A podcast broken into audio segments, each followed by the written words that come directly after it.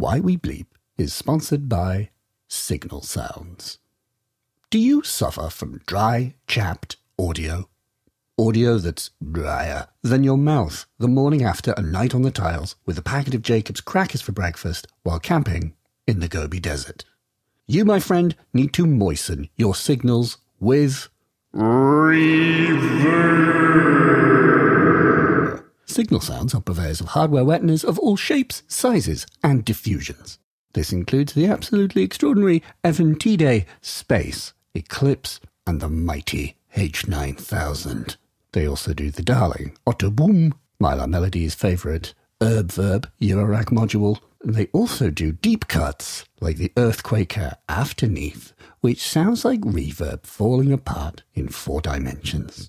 But best of all, they also do a little thing called the Tip Top ZDSP Eurorack module and the Halls of Valhalla and Shimmer cartridges from a little company called Valhalla Dusp.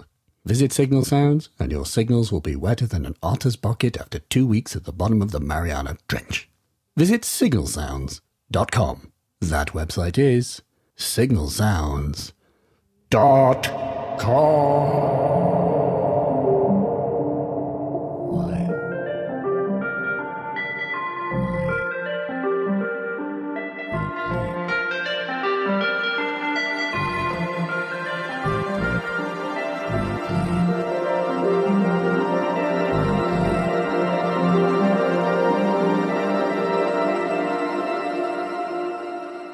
Welcome, friend. I hope you like reverb. Today we are going to talk about reverb. No, not the retail outlet, the tool. Yes, Why We Bleep is obviously about talking to electronic musicians and equipment makers, but that also includes the makers of effects. Everyone loves an effect. I know I do. I've probably abused reverb more than any other effect in the world. I really can't take enough of it. I love reverberation. And there's just something about a good reverb, a really luscious, gorgeous reverb.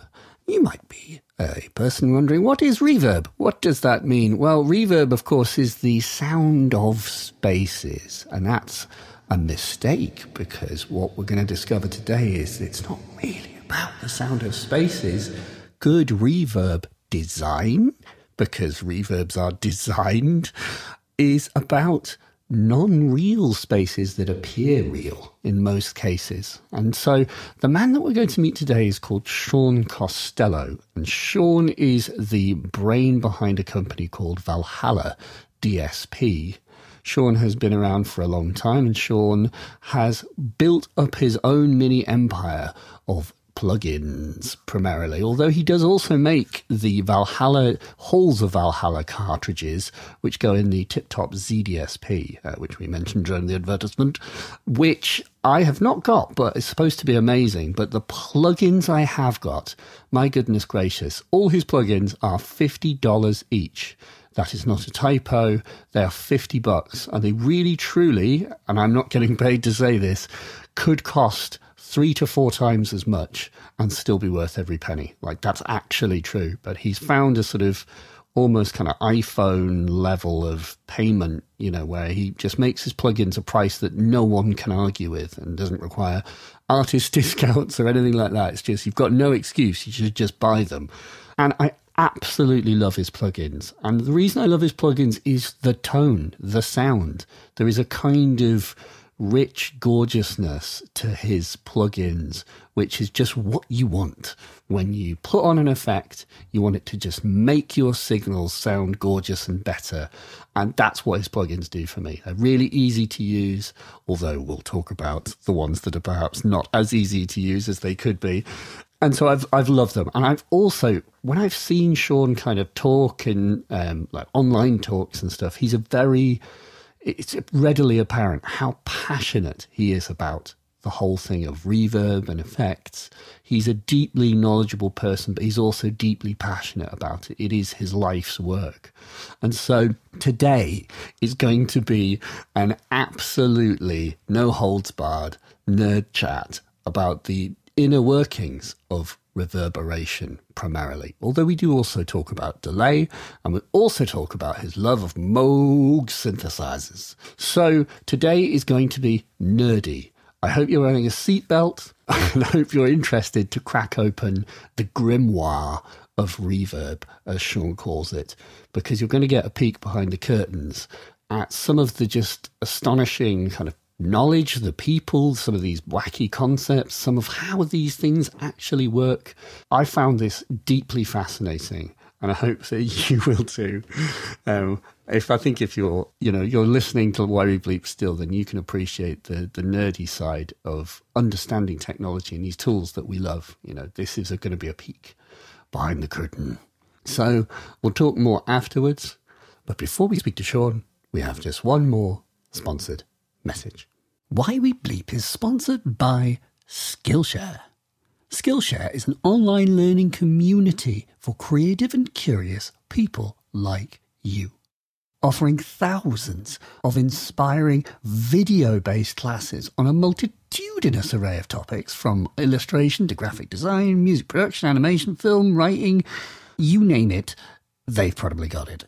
I have been planning a new music project, so I was incredibly intrigued to see Learn How to Mix Music with Young Guru, Grammy nominated audio engineer and really good teacher.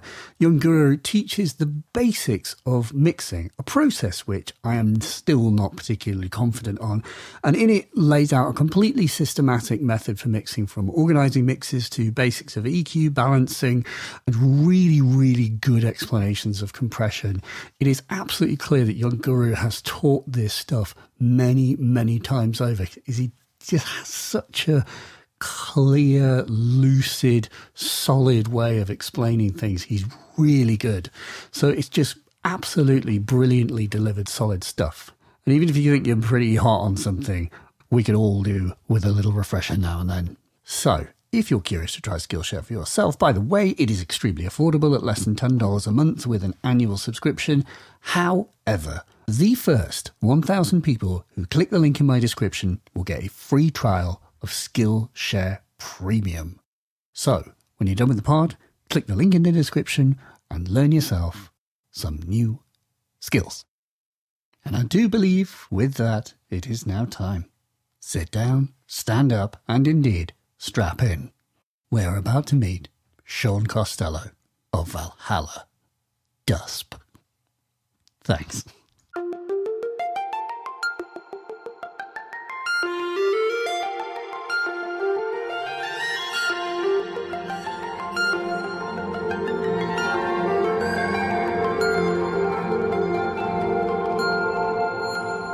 Suppose I don't know how it works in terms of the life cycle of your products. Like, do they do your products endure for years, or do they do they have a strong start and tail off? Or I personally would feel surely they stay relatively stable. Now, obviously, after an initial spike, they've actually grown for the most part over the years.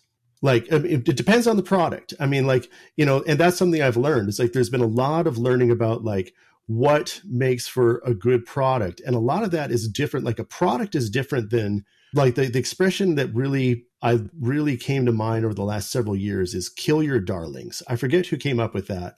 But it's the idea is like, okay, you have like characters in your novel and you love this one character and it's like it's the best. It's like, does that ca- character actually carry the story forward? Or is it slow stuff down? And the same thing with like, but the difference is like, do these things in this plugin? Does it carry stuff forward or does it slow stuff down? With the caveat that what we're finding more and more is that just as we get information overload that the most valuable commodity anyone has i mean not anyone has but a lot of people have is time.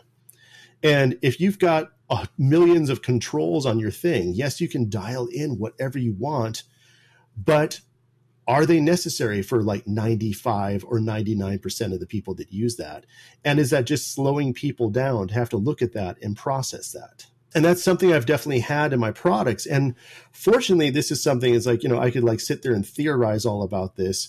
We have like a survey that we had running for four years where I asked people about this and, you know, gave away a free plugin as part of this survey, which to any other plugin developers out there, it's a really good idea to do that because you can learn so much from people by asking them questions. And like, you know, this is for like paying customers, like had people answer the survey. And it was really learned a lot. And like what I found is that people don't want the most complicated things in the world. And then the other thing is that sales reflect it.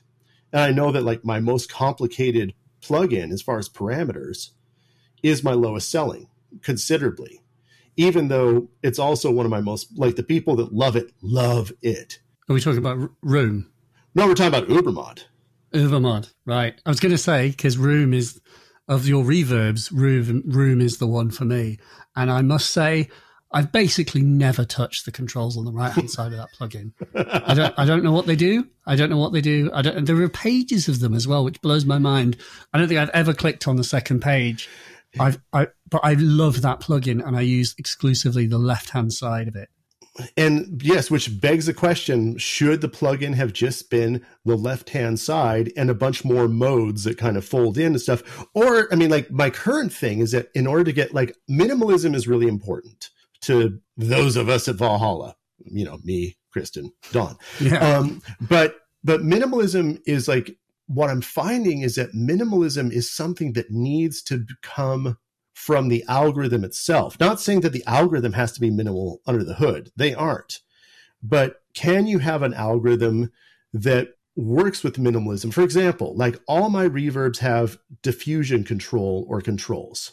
And which is great. It allows you like part of the idea of the diffusion control, especially in older digital reverbs, is that diffusion is basically echo density, the initial echo density. And the idea being that it's like the way that they would get echo density in older reverbs was through certain techniques and like usually like having a several all pass delays in series. Like the idea is that, okay, by like changing the parameters of those all pass delays, you can have less diffusion or more, but more diffusion results in a more metallic sound.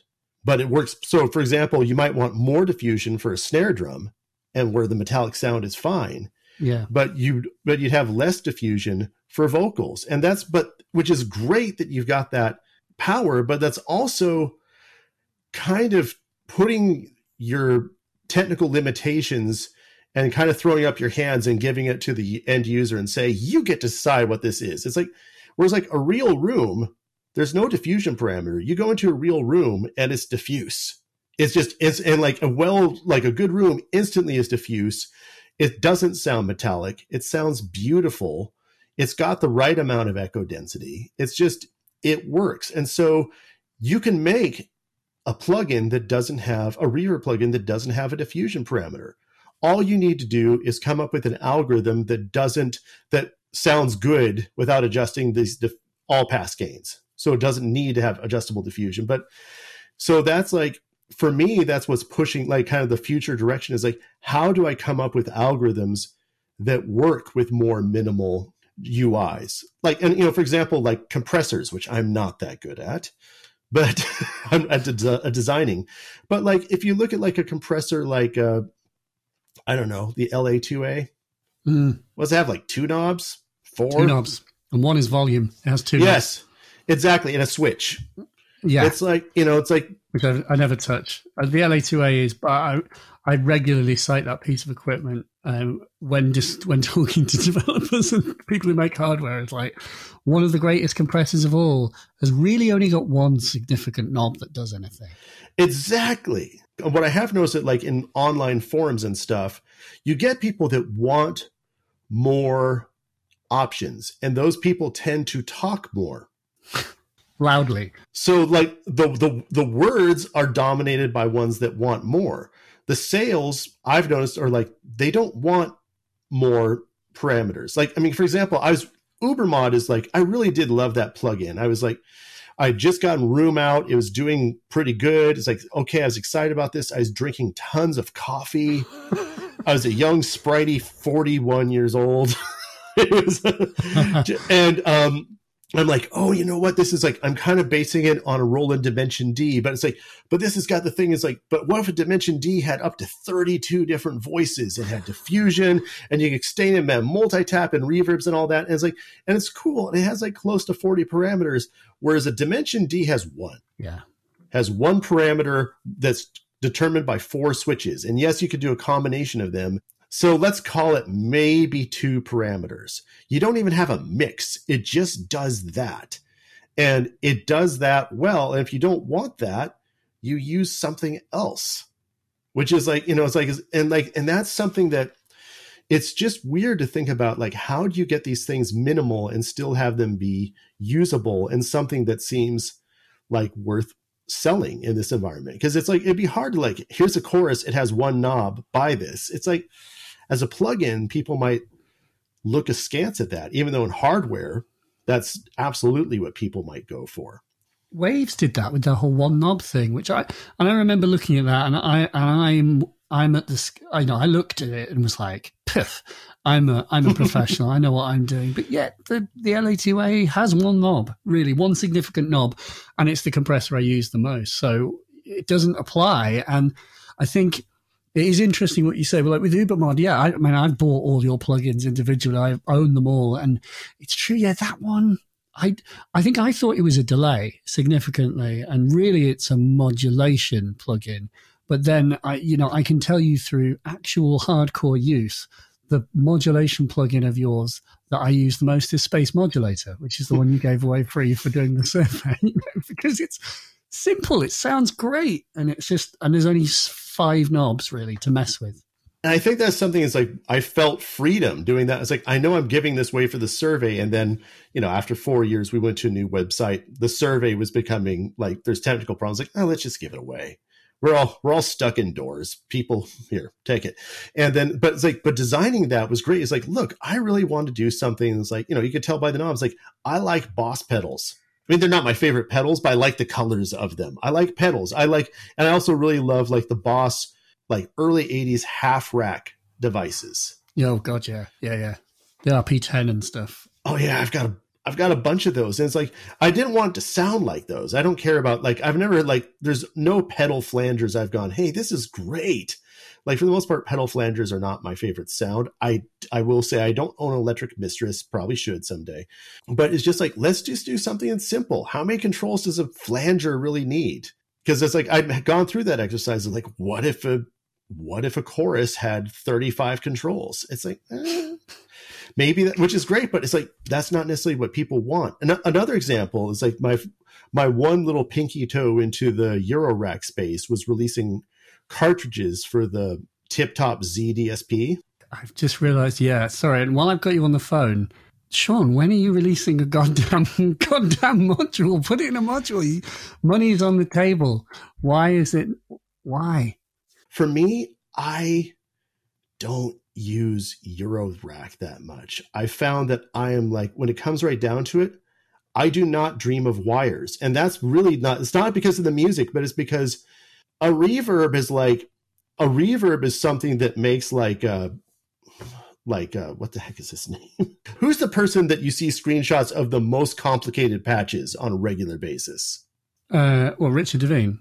A reverb makes a Richard Devine spit patch look like a 303. Yeah. It really does. It's like a reverb, but I mean, it's a bunch, so much parallelism that I think that it's like, that's where my mind goes for that for my job, that it doesn't go there for fun.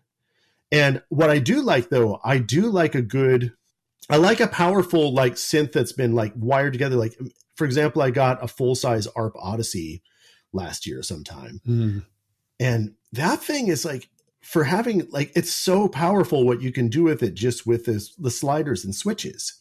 It's really surprising the architecture of that. But then the grandmother and matriarch from Moog are just semi-normal, semi-normalized modulars. I love those so much because you can sit there and do your bread and butter patches without any patching, but put in a couple of patch cords and you can get amazing stuff. Like there's there's this one sound I like very like I had a modular setup where it's like, okay, I've got basically a three oscillator three VCO patch going through a CP3 type uh, mixer for distortion and you know goes through and like it is based around uh, mother 32 plus other oscillators. It's like 11 patch cords same thing on the grandmother two patch cords yeah.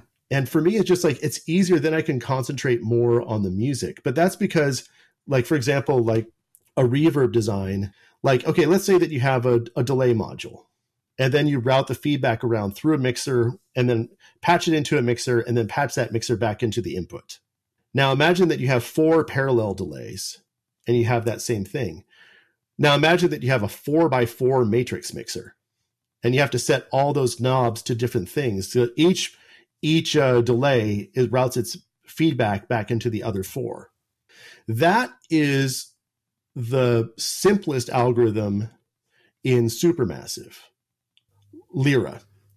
So is that how reverbs work? They're sort of self-patched delays. Exactly. But they and like, you know, and you might have filters in there and stuff. And that's like I'm describing the simplest one on there. Like the most complicated one on there, Gemini, you might have you would have, you know, not might, you have 16 of those delays, each one patched into a 16 by 16 matrix. So each delay can receive input from 16 of the all, all 16 of them, and that's controlled by that uh, density control in there. Supermassive is far simpler than any of my commercial re- any of the ones that are paid reverbs.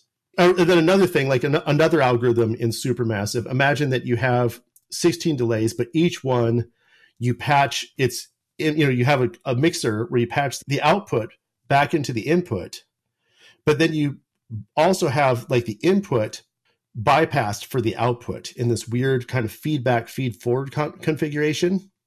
And then you have eight of those in series. And then you have two channels of that. So, and that would be like, that's another algorithm inside of Supermassive. Like an all pass delay basically is a delay line that has both feedback around it and then a feed forward with a certain, like certain gain ratios. And you have to make sure the order of operations and all that. So these things get very complicated very quickly. And that's part of it too. So, like, imagine that in the modular environment and what a huge nested mess that would be. Well, but I suppose you're not going to create these algorithms from constituent parts. But uh, I guess what I mean is from a from a business perspective. I mean, if there was a Valhalla DSP Eurorack module that just ran ran the you know ran halls of Valhalla on a piece of dedicated hardware that didn't necessarily require a ZDSP, then that you know people would buy that. There's unequ- and you know, if you did a version of that that was in a 19 inch rack or a desktop box, I'm sure people would buy it too. Because or a, a, desktop box, I think is called a guitar pedal. I believe that's what they're called. yeah, yeah, yeah. So like I, I, I, I've thought about that for before for sure. Now, one thing is that like I do love the chip that's used in the ZDSP it's like it's called the spin semiconductor FV1, and tons of people use it in the Eurorack space and really in the pedal space. It's just taken off massively.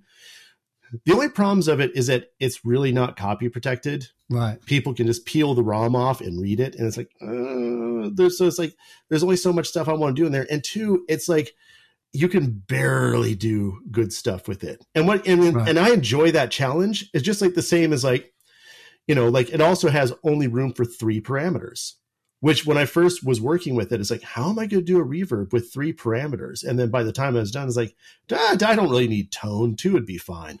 But. I mean, like, and I, I, which I think is a, ch- like, I love these reverbs. Like, for example, like, I don't know how much you've worked with pedals, but Strymon has this pedal called the Flint or called Flint, not the Flint. So like you know uh, tons of people use the big sky the night sky is very popular but I, but the flint is more of like a guitarist reverb. It has like a three knob reverb on it and then like tremolo built in. So it's kind of like it's kind of like simulating the what you'd get in a fender reverb amp from you know like like fender super reverb or deluxe reverb. It has a pretty good spring model for the, the reverb it has the one that's supposed to be an EMT 250, and it's like, eh, it's not that good. And then it has one called 80s Hall, and it's just glorious. And it just sounds perfect, especially for guitar, but it works well for synth. It's just a perfect, like glorious, like modulated, not too long a decay, but you have no control over the modulation. It just, it's like, here's the modulation. It just works. It's like the perfect amount. And that reverb has mix, tone, decay, only controls. Yeah.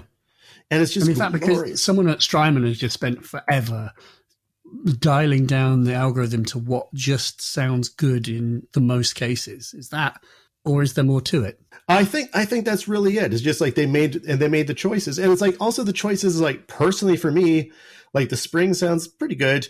The middle the 70s EMT one sounds horrible to me. And then but like the but but that's all just like we're all subjective taste and that 80s hall is like, "Oh, this is the one." I like I would put that up against any pedal reverb. And it's like, listen to this, guys. This is so good. And I think that, I mean, like, I'm also excited, like, even though I have like the Eventide space and I really don't need to get another reverb pedal, but I'm interested in their black hole pedal. Yeah. Because that's just like an interesting idea. It's like, that's again, it's like, look, this is not there. You can see them really trying to simplify what they do. Yeah. Like, how do we have something It's like simplify and then kind of taking away options? which sounds again sounds weird, but when you take away options, it also allows like you know easier to understand. Like just, I mean, like for example, like the the Mother Thirty Two demo videos. I love those, and how many of those had a space strapped on? Every single one. Exactly. Every one. of course. And when I did them, I made sure to have an eventide. Yeah, it's like and like and like because they had like you know they. I mean, I think they were like how many of them were running the black hole preset? Yeah, yeah, yeah. I like dual verb. I've used dual verb a little bit more recently, but actually, I've hardly used black hole in this space. I must say, hall, the hall in the space is my favorite. I love the hall. It's just maybe in a weird way, it's like I use a Valhalla room the most. There's just something about when you whack decay up to sort of 20 seconds on that, it just gives you that big, like, lush hugeness that you're like, ah, like, I've gone into a canyon and I've screamed, and it's the best sound has just returned to me. And it's and it's so interesting how much of that is like set like sensitive to different things, and it's like and how things like you know, for example, like I I know that it's like you know the Valhalla vintage verb, like the hall algorithms in there, the concert hall, dirty hall, all those are all based on like the 224 hall algorithm with different differences, which is like the classic algorithm for synths. Yeah. And yet the other day when I like was playing around, like I got the new Prophet 10 and I like play this really low note. I'm like, oh, that sounds so bad. And I look, it's like, I've got vintage verb on the concert hall. It's like, wow, that's so weird because I know I can make that sound really good with the right synth sound, but with this really low sound, it's like that's not what you want through there. Yeah at least with the default settings. So it's just, it's just like there's so many of these things that are like specific, but then there is like the kind of overarching goal, like why I keep working on stuff. It's like, can at some point you make something that just sounds good on anything? If you go into a real cathedral, I'm sure that if you played a synth through a big amp in there, it would sound good. Yeah, yeah. I actually I remember and something I've quoted before, but uh, in a talk with another DSP engineer, uh, Tom Erbe, um, I asked Tom Herb, have you played with the Herb verb, by the way, on, you know, the Make Noise? I, I, I've not played with it much. I've, um, I've certainly heard it. And I've also, like, I've read his, uh, talk through on the stuff. It was interesting. I, like, I think at some point I sent him the Gerzon papers that he talks about because those were very hard to find. And I had copies of those that somehow made my way to me from, uh, Christopher Moore from Ursa Major, which right. is really wow. strange. It's like you can see like Christopher Moore's notations on those papers. That's nice. Well, I mean, I, am bringing it up because he always he told me in person. He was like, "I know when." And so I was like, "When do you know it's done? And when do you know also specifically that you've got the controls?" You know, it's it's how many controls are the right amount of controls, and what is the correct range and influence for each one of those. And he said it's done when I have lost track of time while I've been testing it.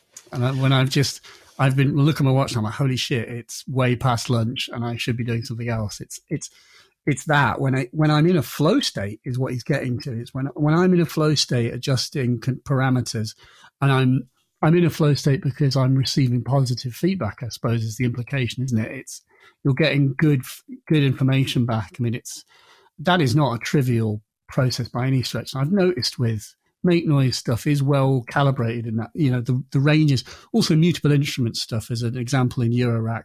All of the ranges of all of the knobs are exquisitely perfect and i can i know which one to turn to get a certain reaction and it's that i can only imagine is astonishingly it can only be done through hard work. It can only be done through testing. Well it's also something like it's part of it is knowing that you need to do it I think like I, there's like I, I was working with this uh, student who just graduated from UW and like help him out. He's like working on like learning how to like doing plugins, and it's interesting that it's like okay, it's like you know like the stuff that like you're working with JUCE. JUCE has like wonderful GUI stuff, but it doesn't. JUCE doesn't know what mappings work for a certain thing, if that makes sense. And like, and that's the whole thing is like the mapping of a knob. It's like you know it's it's very much like in digital is like this is under your control what this knob does what knob what numbers even low level level map to what are really important and the feel of that knob even though it's still you know feel it's a mouse it's flat it's on a screen but mm. just like what you're mapping stuff to makes such a difference and it's like you could just map numbers linearly and then everything is like your low frequencies have way too much attention or no not enough attention and the high frequencies where you don't use it don't have nearly enough. You could do exponential but then you might have the opposite like you're spending far too much time in the low frequencies.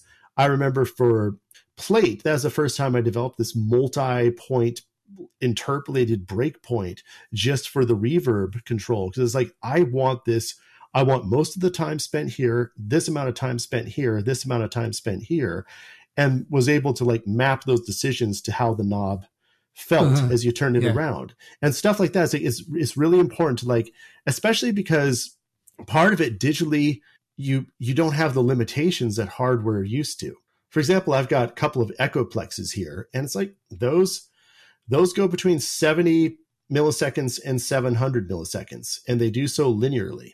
So it's really easy to get, you know, sweep through stuff and get the delay you want.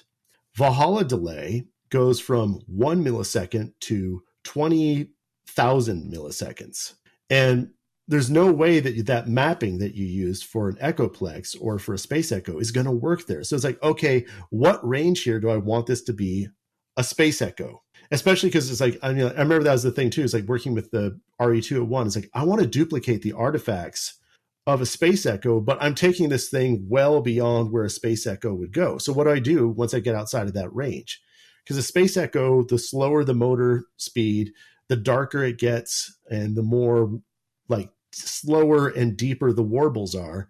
But that's at like 550 milliseconds. If I want to do a 15 second loop, if you kept mapping that range like the way the Space Echo does, it, you'd have like a one kilohertz cutoff or something. You wouldn't be able to hear anything. And same with like bucket brigade delays, where it's like, you know, you'd have like no bandwidth whatsoever once you get long. So it's like you kind of have to map this range, but then figure out where you stop mapping the range and what happens there. And it becomes this like you're constructing an imaginary physic hardware informed thing. It's not hardware, it's hardware informed.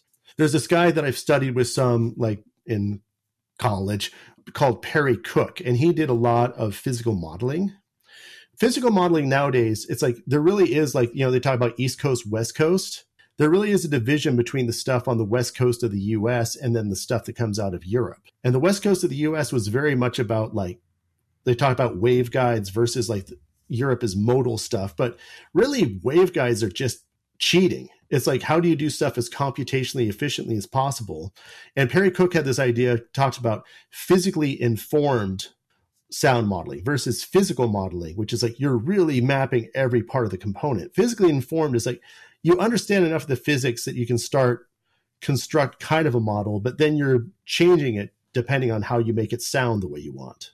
And I really like I feel like my stuff is more informed modeling than the model, if that makes sense. Because you're not doing when you're not like in Valhalla Delay, it's not running the circuit of an RE201 like a UA plugin is doing a circuit model. Well, yeah, and then it's like you know UA plugins. It's like I've I've worked with them before. Like especially their older stuff was not necessarily running a circuit model. They would do things. It's like you know they like they they had their own cheats and stuff like that that they would do because they had to. Yeah. Nowadays, I think that's less of the case. They can start running much more detailed models. SHARCs are more powerful than the chromatic chips that they used before, and they can use they just made the decision we can use more of the SHARCs and people can buy more of these SHARCs if they need to run more because this is what people demand you know want from the models can you answer the question of like everyone sort of would say, you know, hey, what's the purpose of why would I buy UA plugins? Because like a SHARC processor is like puny compared to an Intel processor. Could you sort of speak to the available DSP to, to you developing for kind of Intel pl- native versus say if you were magically developing like a UA plugin or, or, you know or working on a hardware platform? I could I could tell you why you're buying a UA plugin. It's because of Jonathan Abel, David Berners, Tim Stilson, uh, Scott Van Duyne works them there now. Uh, David Jaffe, a bunch of people I don't know the names of. What you're buying when you get a UA, and like you know, even William Putnam Jr. He yeah. dropped he dropped out of the grad program at Stanford, but he was really good at this stuff. Before like he was in this graduate program for you know phd in computer music and like you know the double e side. And then i think he had to stop the grad program because it's you know found out that like you know, he started working with like his dad's circuits and stuff and that business took over. But i feel like with universal audio is what you're what you're getting there is it's less about the hardware itself and more about the uh more about chefs the chefs are are brilliant. I like. I mean, because yeah, yeah. I've, I've I've worked with these. Like, uh, one thing is, I actually like in 2004, I was working at Analog Devices, and I remember we drove like working down in San Jose and drove over Highway 17, which is just a great winding, beautiful highway through the roads, driving to Santa Cruz. So it's like you drive through these like redwoods to the ocean. I mean, it's not glorious. Yeah, yeah. And it was raining a ton. I remember the guys driving with. He had like a Subaru that just hugged the road. It was amazing. But but that was something where it's like we were working with them and introduced them to the SHARC although I think they knew about the SHARCs. Not like, oh, we did that. It's like they they they knew about us before we started talking with them. So, but but the, so the SHARC at the time, and this is 2004, comparing it to like a Pentium 4, it was ridiculous what the SHARC could do. It could do so much more than you could ever do on these Pentium 4s. And I just like, I was working at analog devices through the end of 2006, where our whole team got unceremoniously laid off. And um, a lot of the people actually went to Universal Audio from there, which is great. So I got my first MacBook Pro, and this is like one with the Core 2 Duo. And like, all right, let's see what this can do as far as like, you know, compiling native DSP. And I hmm. was stunned by what you could do on native DSP. And I know other people coming from hardware DSP programming had similar experiences. Michael Carnes has talked about that. Michael Carnes was at Lexicon for decades and then formed exponential audio and now like uh you know they were acquired by iZotope. And now i think he's officially retired. He talked about what a stunning thing it was to move to like realize what these intel processors could do. And this is back in like you know the late 2000s and the speed just kept getting more and more. So yeah for me it's like i don't really believe in any speed advantages for hardware dsps at all. I think that you have power advantages with ARM processors, which is why Apple's doing that. And the and the ARM processors can like the higher end ones, like the ones used in iPhones and these new computers, and to a lesser degree, like the Raspberry Pi, you could do tons of calculations on those. It's really amazing for for for far less power consumption. And then the lower end arms are getting to the point like five bucks. You can do a lot on it. Yeah. But you have to pro but you have to program more. You can't just take your plug in and get it running on a five dollar arm. You have to like work for it. Yeah, and that's like, and that's something. It's like I haven't worked with like the latest like uh with the latest arms. I know that there's this um STM32 H7s. Those are starting to show up in products. I think I have a uh, a Particle 2. I forget the name. Red Panda Particle 2 pedal, but I just haven't had the time to work with it. I've been working on the plug-in side. So do you do you have like a kind of DSP sort of headroom that you work to, like natively? Do you say it's not okay for a Valhalla DSP plugin to consume more than 10% of a sort of, you know, X Intel processor, whichever it may be? Or how do you, because could you surely, you know, if you did just eat up the, the Intel, you know, burn someone's computer alive, as it were, could you make something that would sound significantly better? Is, is, is power the limitation or is it the chef? It's the chef, I think. I mean, depends what you're doing. It's like, you know, there certainly are things where you know, depending on and like the answer to that is really what sort of model you're using. For example, if you've got convolution, it's not even like oh, you like you can make convolution kind of like to a certain level of complexity. And it's like, okay, you've got as efficient as it's going to be. Maybe you can make it more efficient when you go from like an Intel SSE processor to the ones that have AVX, which is cool. So now you've got mon- optimized from four way SIMD, single instruction multiple data, to eight way SIMD. But then you're going to have to go back to four way SIMD for the new um, Apple stuff anyway.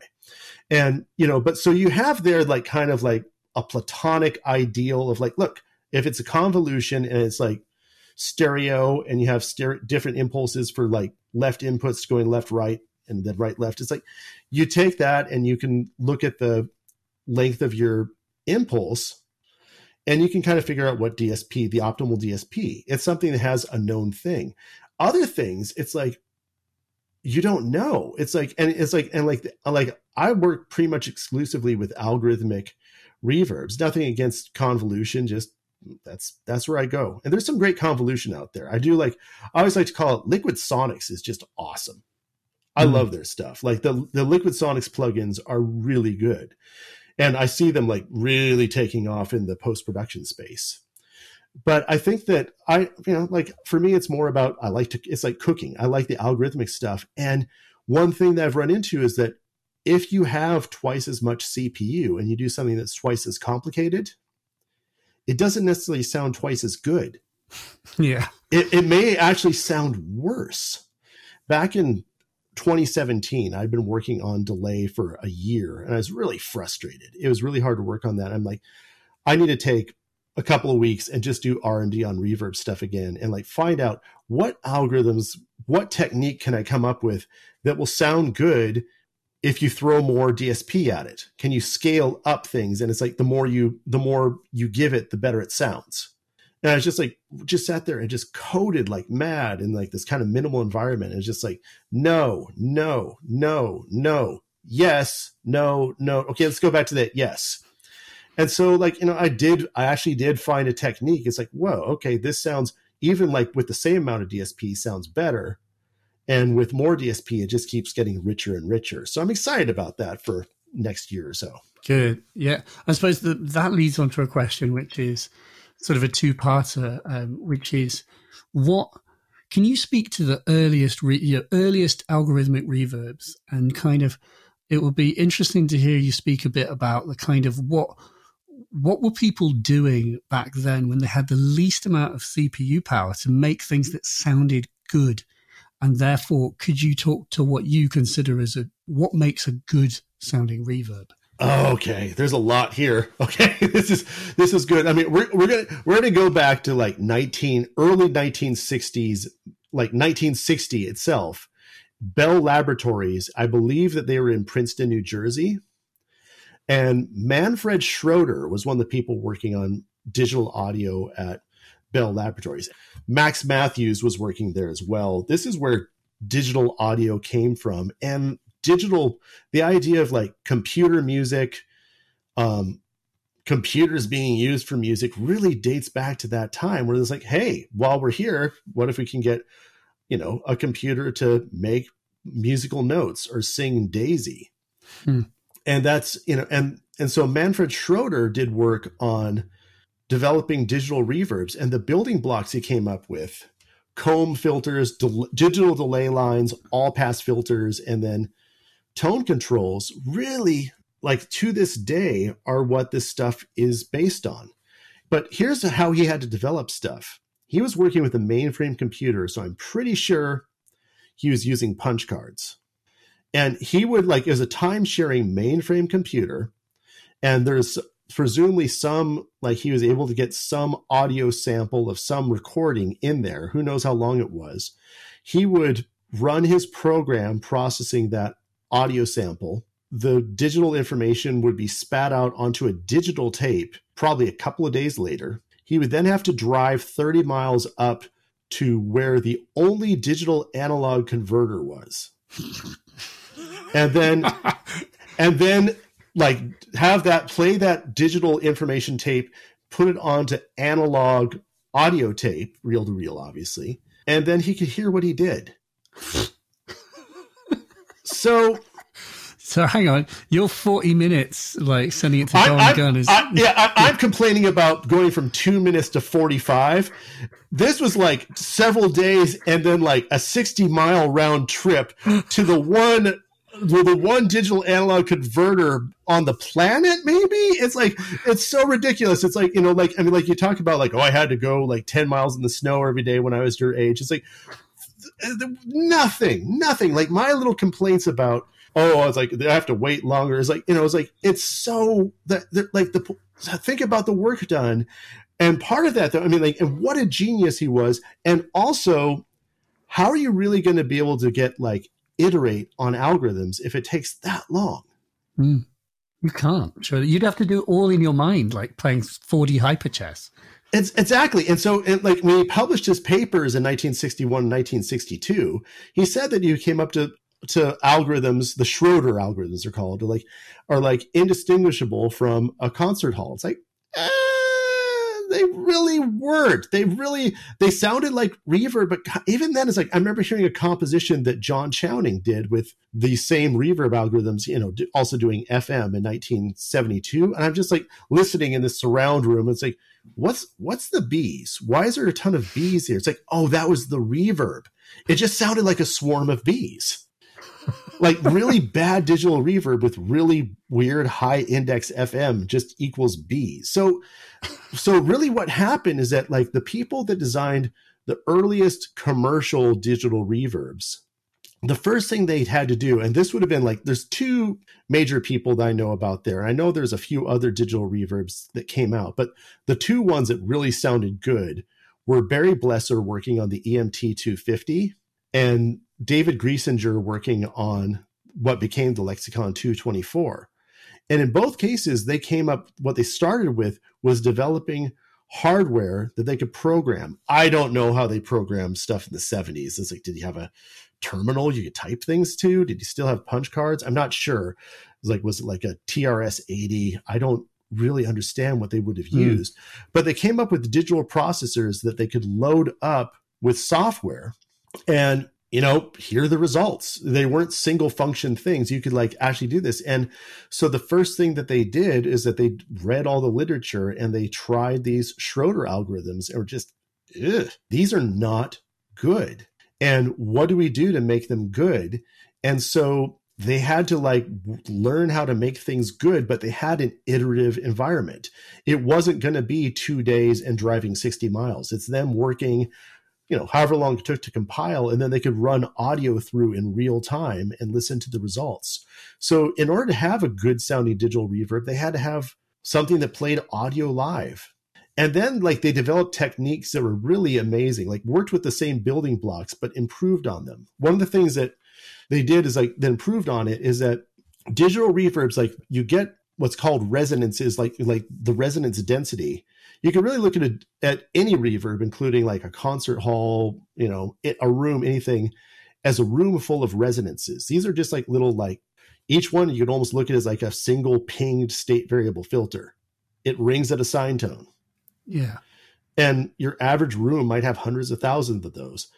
Concert halls like 4 billion of them. It's just like imagine the space just filled of like tiny little bells and the, those bells, the resonance density maps, if you're doing a reverb with delay lines, the resonance density maps to the total length of your delays that you have.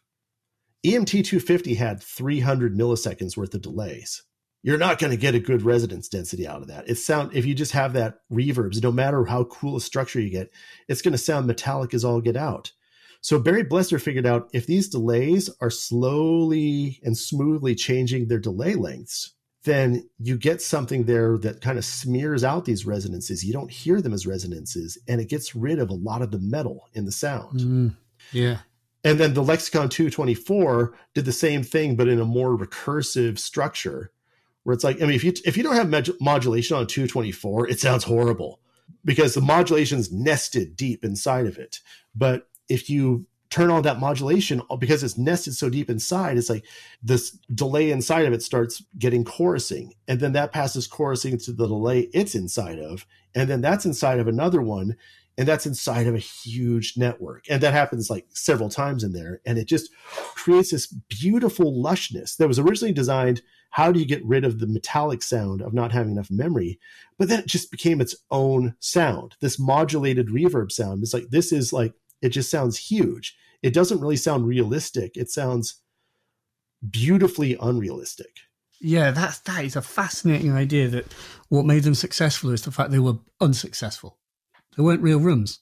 No, and they had to like they and like but like what real room has a 70 second echo time? And that's something that the 224 had from the get-go. I mean like you can sit there and bring your instruments into like, you know, the the Great Pyramid or into the well, you can't bring your instruments in the Taj Mahal. I was going to say that. It's like the album that was famous the first album that was famous with those long reverbs was some guy sneaking into the Taj Mahal at night. Paul Horn wasn't some guy. His name is Paul Horn. And with a tape deck and a flute and maybe a soprano saxophone and recording it like he he he basically convinced a security guard, "Can I just record here?" But that's how you had to do that in the 60s. There's no room that had that sort of reverb. Then come 1979, you pay however huge amount of money you do for a Lexicon 224 and you can get like this huge extended sound. Were there records that used that kind of super extent, you know, almost kind of what I consider the synth reverb, you know, like beyond sort of seven seconds or, do you know what I mean? Like, who was doing that? Um, as soon as it was available, all sorts of people. Eno was using it in 1980. Yeah. Listen to, yeah. um, like, uh, Harold Budd and Brian Eno, uh, like, what is it called? Plateau of Mirrors or Plateau of Mirror. That one has, I don't know if it's a 250 or a 224, but it's got not that length of reverb going on, but still several extended, long, modulated reverbs. They, as soon as people got their hands on it, they started using it. Obviously, that you know, like Blade Runner, he supposedly had like lexicon number two, even though it's like, well, but then, you know, lexicon came out 1979, that movie came out in 82. But that's where mm. you mm-hmm. hear like these synths just people started using it the instant they had it. Yeah. I think it's like, you know, if you're in a studio that had that, and that's the whole thing. I know like Eno talks about, you know, interviews back then, he has very, like, he just talks about how he has a Synthi and a Mini Moog. That's all he owned which you know nowadays it's like those are still really nice but back then those are like the cheapest smallest synths that you could buy pretty much. He didn't own the reverb necessarily.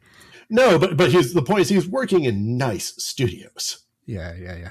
They had them. Yeah they had them and he knew how to like abuse that stuff. So i think that like the artifacts of digital reverb started being abused as soon as people were able to get their hands on them it's interesting the concept of modulation, and to clarify that, you mean it's the sort of there's a kind of if you listen to a reverb tails through a decent, you know, with a decent pair of headphones, you can hear this kind of swirling sound. Is that fair? You know, how would you typify it? That's good swirling. It's it's a chorusing sound. It's it's basically if you slowly and smoothly change the length of a delay, you get Doppler shifts. It's like you're. I mean, you can hear the same thing in the world if you're moving towards a sound source or you're making sound and you're moving towards it. I remember in college, I used to ride my bike around really fast. And like there'd be times like there's a clock tower that would echo off of the walls of these buildings. And if you're riding at the, the right time, you're moving towards the bell and away from the reflection of the bell. And it just created this beautiful chorusing. Same thing with like if you hear trains, it's like, you know, yeah, the train whistle goes up in pitches, it's getting close to you and goes down in pitches, it goes away. But if you hear it in a forest, it's also and like or mountains, it's also reflecting off of the trees and the mountains with different Doppler shifts. So you get this like like the pitch spreads out. I mean, that's really what it is. It's like it's the pitch spreads out, which is what you also find in a chorus. It's kind of you just blur it instead of having a fixed pitch center. It's like it kind of makes it stochastic. It's like the pitch. Eh, it's somewhere in here. It peaks here, and then there's like you know, yeah, it kind of got like a little side bands, like a little Gaussian peak forming around it. So instead of just like here's your pitch, it's like here's roughly where your pitch is. I mean, my question is that then thinking about how you develop an algorithmic reverb is sort of you obviously there are there are historic techniques. There's stuff that they used, you know, way back from the very early days of, of the first computers. And then, I mean, as you say, it's a lot of the modern reverbs, or, like the techniques are, they seem to be just iterations and more complex versions of those simple techniques. I mean, is there, it, are there more techniques, or is it just simply the way that the the sh- the recipe for hey, this many delays in this particular little like spider's web with this like filter applied?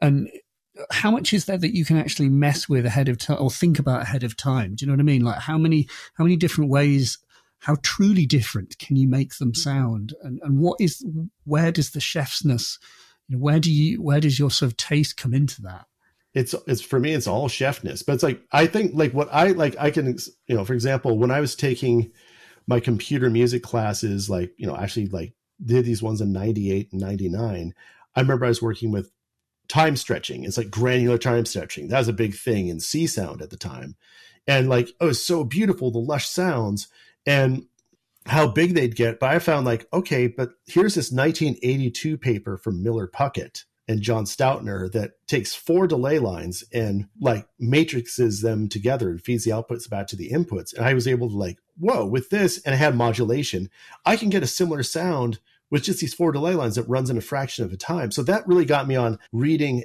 every single paper there that's ever been published about reverbs. And so you find it's like it's like you know I talked about the basic Schroeder building blocks, but some of the other big names are Gerzon, Michael Gerzon, British. I know that uh, Tom Erbe talked about that when doing the Erbe-Verb. Mm. He was working at University of York, I think. I, I believe so. Not far from where I am right now. Oh, nice. So much stuff that like more advanced ways of making the spider's web of delays stem from his work there of like feedback delay networks and all pass delays and nesting all passes inside of other networks and stuff like that. It was just really genius. And then Miller Puckette did work on that academically in the 80s. And what's weird though is that a lot of the commercial techniques that most reverbs did were not published at all during the 80s. And I think Lexicon was, it really was David Griesinger that developed those techniques. It's interesting to trace so many people learned this thing. I mean, I'm just going to call, you know, it's called all pass loops, where you have several all passes in series, but inside of a bigger feedback loop. What, just for the avoidance of doubt, what is an all pass? I don't know what that is. An all pass delay is a delay, like, remember, remember I was talking about those delays that have both feed forward and feedback?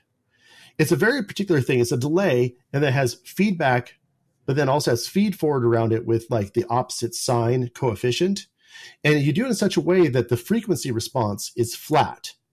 Meaning it's like if you have a comb filter, a comb filter is called a comb filter because if you look at like the frequency response of it, it looks like a comb. There's all these peaks and valleys. An all pass filter, if you look at the frequency response, it's flat. And what's important about that, I mean, if you hear it, it doesn't sound flat, which is strange. It sounds just like a comb filter, one on its own, but because it's flat, you can put several of them in series and you get a flat frequency response, it sounds more like a reverb. If you put several comb filters in series, it sounds like metallic hell. But then because you can put them in series and still flat, you can put like those in series and then have a delay and a filter and feedback around that. And it's still, it sounds like a reverb. And the echo density each time it passes through that whole network builds over time. And so that was really, that's a simplified form of what Lexicon was doing in the late 70s up till today but they really like kind of explored this idea of having all passes embedded inside of a bigger loop structure. And all these people heard that and figured out how to do that. Or they bought a 224 and reverse engineered it, like reverse engineered the code. Because, you know, they weren't thinking about copy protection in 1979. It's like, mm. what, what, what, are you going to, it's like, back then, it's like, oh, if you want to copy protect it, it's like, you need to also build the computer on which it runs, the, the digital signal processor. But but even people like I talked to Keith Barr about this from uh, uh, Alesis and Spin Semiconductor, you know MXR for that matter, and he talked about how he figured it out by you know looking at a 224, running stuff through it, looking on a scope, messing with the controls and figuring out what was going on. You know, I've heard that AMS when they were developing the RMX16 that yeah a 224 made its way there and they were checking it out and like, you know, it's roughly, I think, how the RMX 16 stuff works is an all pass loop. There's always, you know, the Alesis stuff works that way. Tons of commercial reverbs worked that way. If you make a structure that sounds just like it, you can say that's what it's doing, but you never know for sure. It's just like, eh, well, this sounds like it. There you go. I mean, like you can kind of take hints and stuff like that listening, but but the point is, none of that stuff, the all pass loop stuff, was not being published in the 80s. It wasn't until the 90s where there's a paper from this guy Bill Gardner, and then later on in the 90s, Jon Dattorro, that talked about these techniques. And it turns out that they learned them in the industry. Like Bill Gardner had been working at Kurzweil and they had reverse engineered a 224. Same with the, I think Ensoniq had done the same thing. Everyone took this 224 and figured out how it worked, but no, no one published it until like the late 90s. And they, you know, even had to say, is like, well, this is stuff we learned in the industry. And one of them got sued. What, by Lexicon? Actually, they got sued by Ensoniq, I think, because they they they had been hired by Ensoniq. They'd been working for Ensoniq for hire, and then had like contractual stuff and quit, and then moved to California and published this paper. And like Ensoniq had argued, "You did this work for hire, we own it." And it turns out that Pennsylvania law is rules like, no, if you did this work for hire in Pennsylvania, just because you did it for hire, you still own the contents of your brain afterwards. Yeah, you hope so.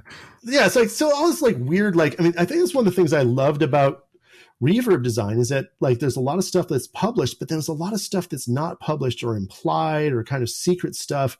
And that you kind of have to try to find out. And it's like I always talk about it as like the grimoire, like this kind of like secret forbidden stuff. And it's like and which is cool but like for me it's like i wish that there's more discussion of it because it's like i remember it's like i had to figure some of this stuff out for like vintage verb and all that. It's like which is cool but it's like but it's like if you learn those techniques and you really have to learn them it's kind of like study them then you can improve upon them i think. Yeah. I don't re- i don't really believe that it's like that you know god's finger came on this earth in 1982 and touched it and that's like the peak of musical gear. I think stuff absolutely can be improved and like or at least you know it's like maybe it's not improved but it's like to my taste it is. It's like you know something where i can work in that space and contribute something that's different than what came before. Yeah like of your reverbs then which is the one that you which do you gravitate to?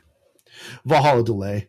Of the reverbs you go to valhalla I, I, because it's like for me, it's like I really know how to work that thing as a reverb. It's like I know it's like okay, if you have like a 300, 300 second delay, turn the reverb size up to 100% or the diffusion up to 100%, turn the coefficient between 70 and 90%, and turn up the feedback. That's one sort of reverb.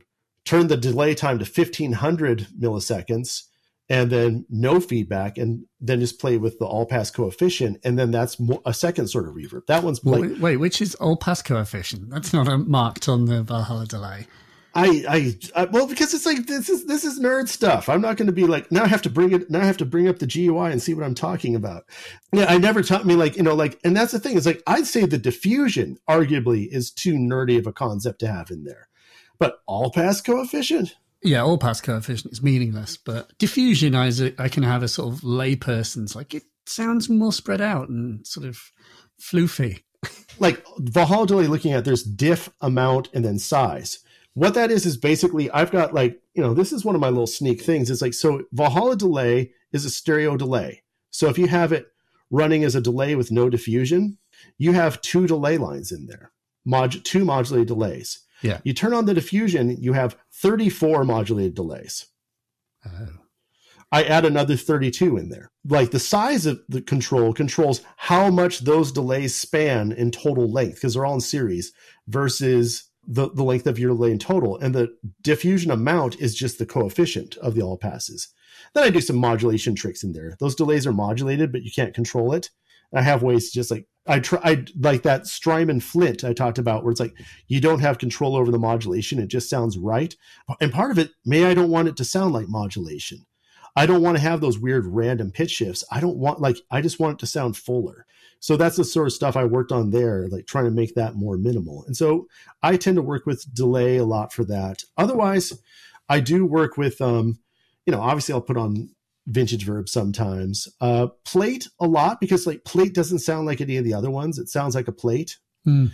Like I was doing, I was playing around with the Prophet 10 last night and I was going for this very 70s sound. It's like, well, let's just put plate on ascend and turn down the size to make it sound kind of metallic. I tend not to use room. I do use shimmer a lot. It is just so darn electronic. Yeah. And artificial and like just not subtle at all. And then Ubermod every now like Ubermod I will use for research stuff because I know the control so well. I can kind of set up stuff like, hmm, if I did this instead of programming it, what if I do this sort of thing here? you put so many damn controls, you could literally like test out theories. Exactly. I mean, that is a very interesting idea that delay that use Valhalla delay as a reverb? Well, because it's like I mean, because it is like the diffusion is like a reverb, and I, like definitely like, and I felt that like looking at some of the other like plug-in delays out there that had diffusion, it's like you didn't go to my taste, they didn't go far enough. The the diffusion I put in there is like it's really very close to what you have inside of Shimmer. Yeah, it's like you know it's about that level of complexity, and it's like, but it's like the the lengths are calculated differently and you've got different controls over it. But it's like, how do I get something that sure you can smear out the delays, but you can really create more of a reverberant thing? And then I'm excited. It's like, you know, like some the new modes have ducking, a mode that will be released um, pretty soon is going to have like the pitch shifting mode with ducking. So you can get like ducking shimmer reverbs, which is neat. Uh, have you, this is something that I've kind of retained mild frustration with is there's, I've never heard a good simulated spring that sounds like a real spring.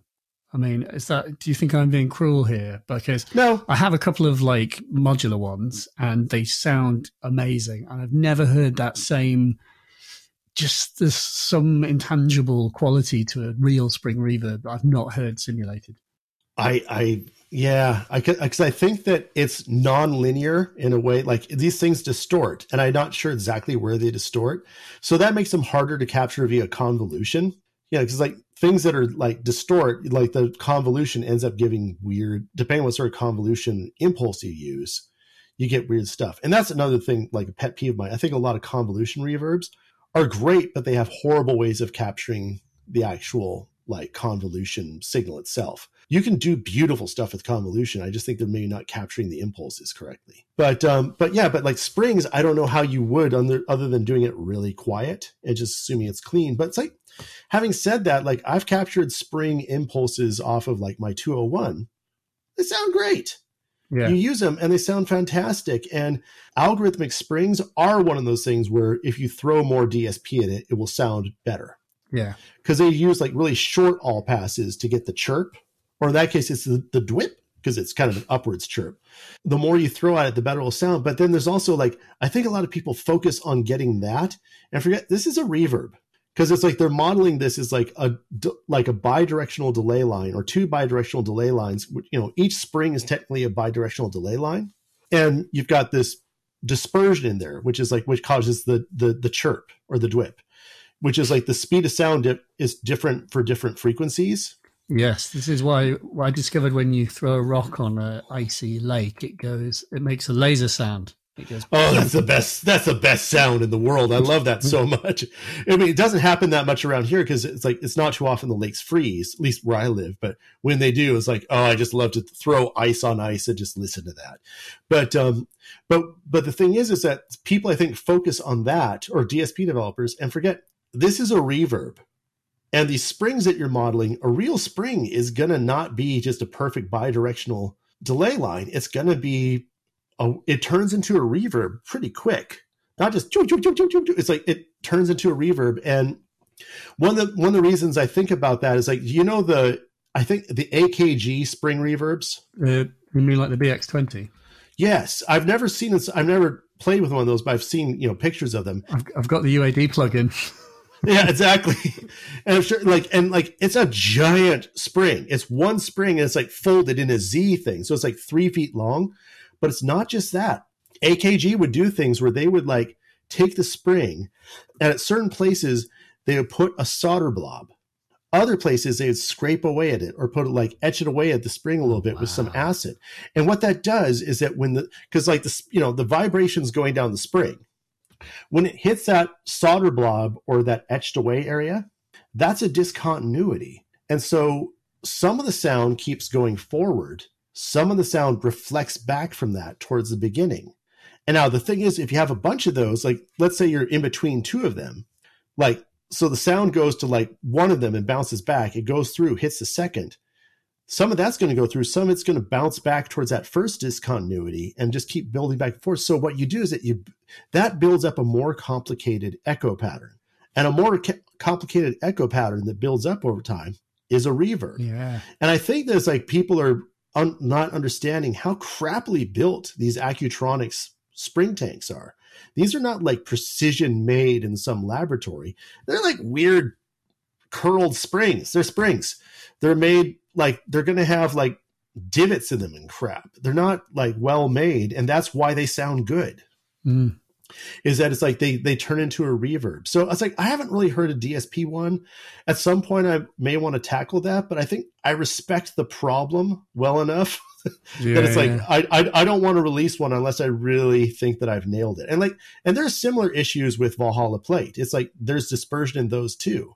And I did my model, and then other people have done totally different models that sound really good too. It's like I love like I think that uh, you know talking to Chris Santoro at Sound Toys, their little plate, it's algorithmic. I think they might have thrown more. It's like their CPU's twice as much as mine. So I think they're throwing more cycles at it, which would help it. And then you have these other ones like the UVI, and then is it Physical Audio? Is that a company? I could- don't know that one. No. They're a British company, but they both did stuff based on modeling a plate as as thousands of parallel resonances that are running in real time. And then Arturia did a thing where they did these really crazy, like detailed, um, what like I forget what you call it, but like uh, differential equations, but basically tens of thousands of physical resonances for their plate reverb. But then they, you know, so they create a model, and then they did convolution impulses off of that. Nice. So- Yeah, So okay. they load those in, but it's like it really is like there's this guy Kevin Arcas who did the algorithmic stuff at um, Arturia.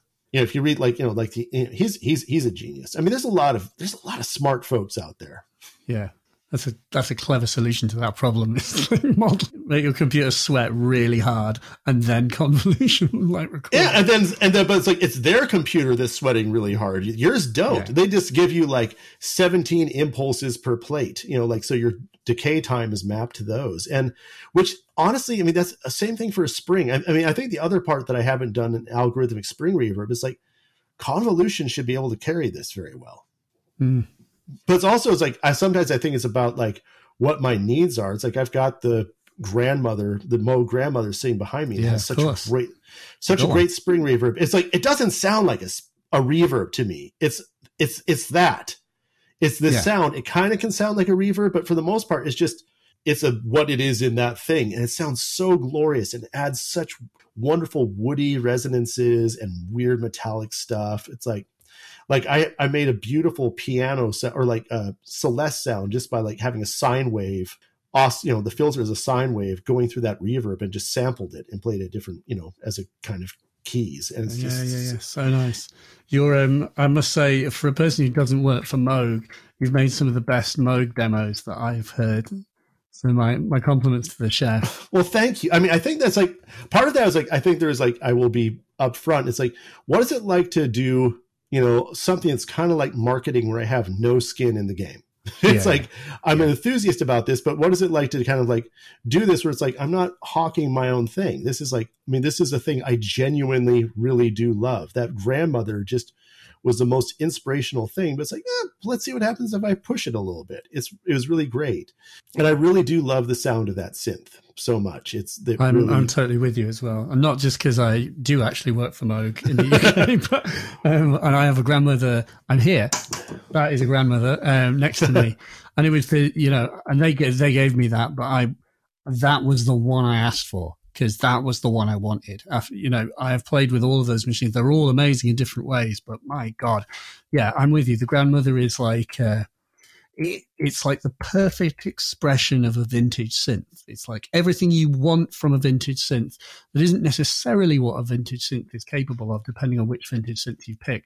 But like that, it, it you know, if you were doing a Stranger Things type, you know, scenario, you'd want a grandmother because it's just, if that was something that you're able to track down in a pawn shop or a, like a, a vintage shop in 1996 how fanatic would you have been about that of course, of course you would. How much would it command now?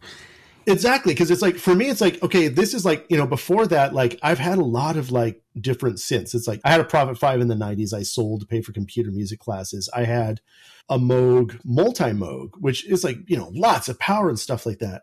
But for me, the raw pow- like the raw sonic tone that I always gravitated towards was the Rogue, Mm. which has almost no controls. You can't do much with it, but the tone coming out of it was amazing. And just like for all these decades, like wandering around, like, you know, moving up and down the west coast of the US, because, you know, San Francisco and Portland and Seattle and Olympia, it's like that was a synth I always had with me. That and the SH101, but that's kind of broken now. So I'm sad about that. The grandmother, I'm like, okay, so this looks like a modular Rogue but it has better envelopes and it has a third oscillator that you can use. And it's like, well, that's cool. And then when I finally got it, I was playing the grandmother. I was like, the, no, the Rogue goes in storage now. There's nothing I can't do in the Rogue that I can't do with this, but this does so much more. You've you've just taken delivery of the Prophet 10, I guess. How is that?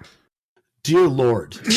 I okay. So here, here's the thing. I owned a Prophet Five in the '90s and sold it to pay for computer music classes. P.S. P.S. I love that. By the way, you are the the ultimate living embodiment of the sort of death of analog and the rise of computer based music.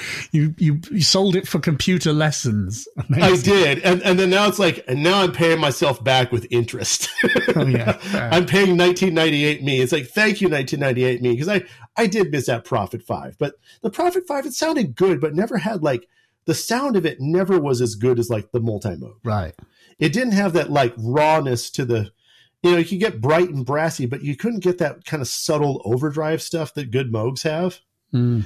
This one does. You put it on the Rev 1 2 filter, and it's like I was A being it with my Moog Sirin here. Yeah.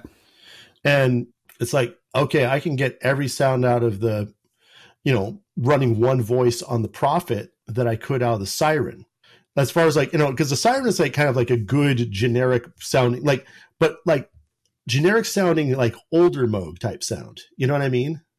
It's not less not like a mini moog but it's like you know it's it sounds more like a 70s moog than like the sub 37 or something like that. It's like you know but it's a great sound but it's like the only thing that the Sirin can do that this prophet 5 or the prophet 10 couldn't do on a single voice is like that particular really low taurus thing but the Prophet 10 was close enough. I just put a little bit of low EQ after it and it nailed it. Mm, amazing. It's got so it's like so it's like it's it's a better polyphonic sounding and like the Prophet 6 is good but it doesn't sound like that. It isn't the sort of thing where it's just like a you know cuz Prophets have more modulation capabilities than something like, you know, an OB8 or something like that.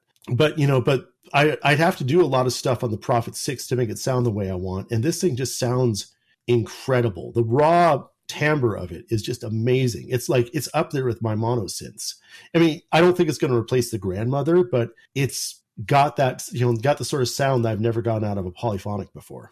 Yeah, yeah. That's and that's kind of the thing. I think a lot of folks, you know, I've heard folks who bought polysynths and are like, "Oh, it doesn't do a very good bass." It's like, well, you know, did you buy it to be a bass synth? I mean, I know obviously if you've got lots of oscillators and you put unison on, hell, yes, obviously it can make a ludicrous huge sound, but it's not. You've already got another. You've got loads of synths and you've got loads of monosynths lying around. Like, did you buy it for this purpose? It's exactly, but but but it's interesting to think about like these artists you'd see like around 1980 1981 and it's like you know like think about talking heads on their 1980 tour where it's like they have three prophets on stage and that's it. Each you know each keyboardist has a prophet. Amazing.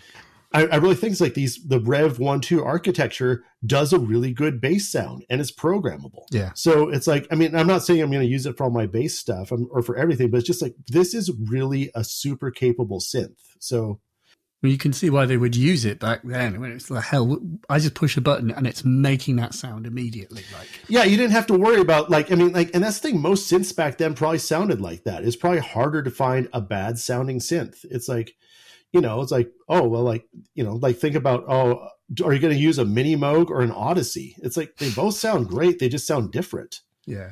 God's the analog revival revolution is just amazing to me. The synth world is uh, just when you think it couldn't get any more badass, and then you see Korg leak the Mini 2600, and you're just like, what? You know, we can have our cake and eat it in so many different ways. It is almost verging on ridiculous at this point. I know. I mean, I'm like, I like with this like Prophet 10, it's like, you know what? I am done with synths. I don't need anything more. And then I saw that. I'm like, um, uh. it's like, come on, it's a 2600. It's like those, like I've, I've borrowed like a Greyface 2600 in like 1997 and still think about it. It's like yeah. that thing just sounded so insane. Yeah. And if it's got the speakers as well, and if it and the spring reverb, which um, I cannot help but notice that our friends at Behringer didn't think that the spring reverb was very important to the 2600, which um, will allow them to make that mistake. Just like, like, come on. And that's the one thing. It's like Behringer actually is like I remember hearing some of their pedals. Are like these algorithms are not ripped off from anyone. Yeah. Or they're not ripped off from anyone any more than any other reverb was ripped off from anything else. They have to code it from scratch. They can't reverse engine. They can't crack open a chip and pull out the code. Plus, they own TC Electronics. Probably a few chefs in there that probably could help you design a reverb algorithm. They've, they've, they've got their legacy there, but yeah, but it's like versus like you know like like that's what I love about like the grandmother. I mean, like I'm obviously a super reverb snob, and I love the reverb on the grandmother just because it's just that thing. It's like I can sit there and like play it. It's like, okay, this is like it's not a Synthi, but it can if I want like it's the closest I have. It's like if you hear like the Dark Star soundtrack. Yeah. It's like it just has like, you know, just that just those weird electronic things and spring reverb. It's just that sound. It's true. Like the uh, my first experience of that is actually on video. There's a video where I went to Adrian Utley's house, and he showed me his VCS3, and he just turned the the wet dry knob on it, and it's just like, and you can actually hear me just go, "Oh wow." Right, just like oh god! Even through the speakers of the the the Synthi, there's a certain uh, there's a, like a haunting uh, and it yeah i don't know. It's not it isn't a room. It, it, but it it instantly makes you it gives you feelings it's organic. There's something about it it's reacting with the sound. It's this very organic strange sound. There's like it's yeah it's haunting is the best way to put it. And that's part of that haunting is because it is so metallic it no longer becomes metallic as a concern. It's like it gives you some frequencies kind of related to whatever you're putting into it. It's like you know spring reverb you know we talk about like a, a, a room having tens of thousands of reson- resonances in parallel. A plate has maybe 10,000 to 20,000 resonances a concert hall has 4 billion. You know like there's maybe several hundred in a spring. Oh, wow. and they're not going to be and like odds that they're that close to what you're playing into it eh, not that good. So it's like so you're just gonna have i mean which is also like you know playing guitar through like i've got this deluxe reverb reissue here and playing guitar through that spring reverb it's like it's the sort of thing where it's like if you play it in one key and then you put a capo on and play it like a semitone up it's going to sound totally different because of mm. just how the resonances are so much different Oh, that's bonkers. I've never really thought about that. I've never really experimented. I need to try that on the grandmother, just shifting octaves and seeing how the spring reacts. I mean, is it similar to the way a room, like a real room, like resonates? Is it that? Well, yeah, but so much. I mean, like it's more like take a. It's more like how a flawed room, like a room you haven't done a good room treatment to, and how it reacts. That's what a spring reverb is like. A room, a, a spring reverb is basically like your shittiest untreated poorly like set up room. It's just got weird things. But then maybe if you play like this one note on a synth, it sounds awesome. Yeah. One thing that's really fun is like to record stuff on the grandmother and then slow it down through the spring reverb. So it's like and like you know like short notes like like I've done stuff where it's like played really fast sequences and slow them down by an octave or two. And so that like makes the reverb longer and you can just hear it. It's just like but it doesn't sound like a digital reverb getting longer because it's just so metallic and weird. Uh, that's a good thing. I need to try that. I have been multi-tracking it, but I've not. I've not pitch shifted like or you know slowed down the the results. Yeah, that's something because I do that in in live a lot. It's just like, okay, take this track now, just like change the rate so it plays back slower, and like, which is a way that they would have got, you know, the, the, pretty much one of the few ways they would have got big reverbs back in the day is to slow it down. As a matter of fact, like if, if I'm right, like they used to make like concert halls, they used to do like one tenth scale models of them, and then pipe in, I think, argon, some gas that does that doesn't have the that doesn't have the high frequency absorption of our atmosphere. Because it's like you know and then and then they would like play sounds in it like you know obviously with high fidelity tape decks at you know at higher speeds and then slow it down so that they can ha- kind of see what how it would react This is how I think we're pioneering a like a Eurorack module. It's a tiny like version of sort of Abbey Road Studio uh, Two or whatever, you know, but filled with argons. exactly, but but like that's the whole thing. Is like take like the spring reverbs in your you know your system, like which reminds me like I need to set my Eurorack stuff up again. I've got somewhere I've got a spring ray and several tanks for it. Yeah, and yeah. it's like yeah, like be able to just do taste tests of that, but like being able to record those and then slow them down and then or like or using the sounds in a sampler with the spring reverb baked in. That that is a sound. I was going to say you could well you could also couldn't surely you could just play the part at too high a pitch and then pitch it down and you've got the correct pitch with extended reverb. Exactly. That's what I mean. It's like you play like really high pitches and then now meanwhile, meanwhile like spring reverbs don't have a lot of high frequencies in the first place. So when you do that, it's going to be murk. But what's wrong with murk? Yeah, yeah. That's part of the fun, right? Yeah. So we've talked a lot about reverbs. We haven't talked much about delay. Um, I think there's the question, uh, and I didn't. I don't think I pointedly asked you this, but what is your favorite hardware reverb, or could be software reverb, and what is your favorite hardware, or could be software delay, and it can't be one of your own. Okay. Uh, oh yeah. Like um, I'll, I'll talk about like you know hardware. Like so, my hardware reverb holy grail is what I don't have here. I have a couple of lexicons. Like I have the 300 and like uh, I got I guess I have a PCM 70 somewhere. Like you know the ones are commonly available. Certainly rented other reverbs while designing like vintage verb and like you know rented studio space when you couldn't just rent the unit. Yeah. And for me, the holy grail is the 224 XL by Lexicon. It has all the 224 algorithms in it running at a higher sampling rate. I'm not saying that's great, but they're running a higher sampling rate. But then it has algorithms that are like what ended up running on the 480L, but the 480L used a, a, different sort of modulation. They used basically, you know, they talk about random hall. It's a more randomized modulation. It's not the the chorusing stuff that you hear in the 224. The 224 XL has early 480L type algorithms, but with that chorusing pitch modulation. But not everything is chorusing pitch modulated. It's more like they put it at the front. And so you'd have this modulation, but then it also moves through cold spots where there is no modulation and it's just like the and the the algorithm that just haunts me is rich plate on the 224 XL because the size of it gets ludicrously big. Most rich plates on Lexicon reverbs have a maximum size of 39 meters, where the size corresponds to the length of the delays used inside. The 224 XL goes up to 80 meters, and when you do that, it's just the most beautiful. The sound just hangs there. It's just a glorious sound. And then otherwise, like realistic reverbs that I love. I love Fender Spring reverbs in the amps. I love the grandmother reverb. I love um I think like I love I love Black Hole in the in the Eventide stuff. I love mm. on the Strymon pedals. I love on the Big Sky. I do love the Bloom algorithm and clouds on the I love the Flint 80s Hall I talked about. Yeah. O- other plugins, I I don't know. There's a lot. I think that like a uh, little plate from Sound Toys did a great job. I think that in the more convolutiony but kind of algorithmic space, uh, cinematic rooms from Liquid Sonics is really good. In the pure algorithmic space, uh, man, um, Michael Carnes just knocked it out of the park with his exponential audio stuff. He really brought this kind of like transparency in the algorithmic reverbs which is just amazing because I feel like he had to design, like he worked for decades at Lexicon, and I think he had to design algorithms that sounded like lexicons.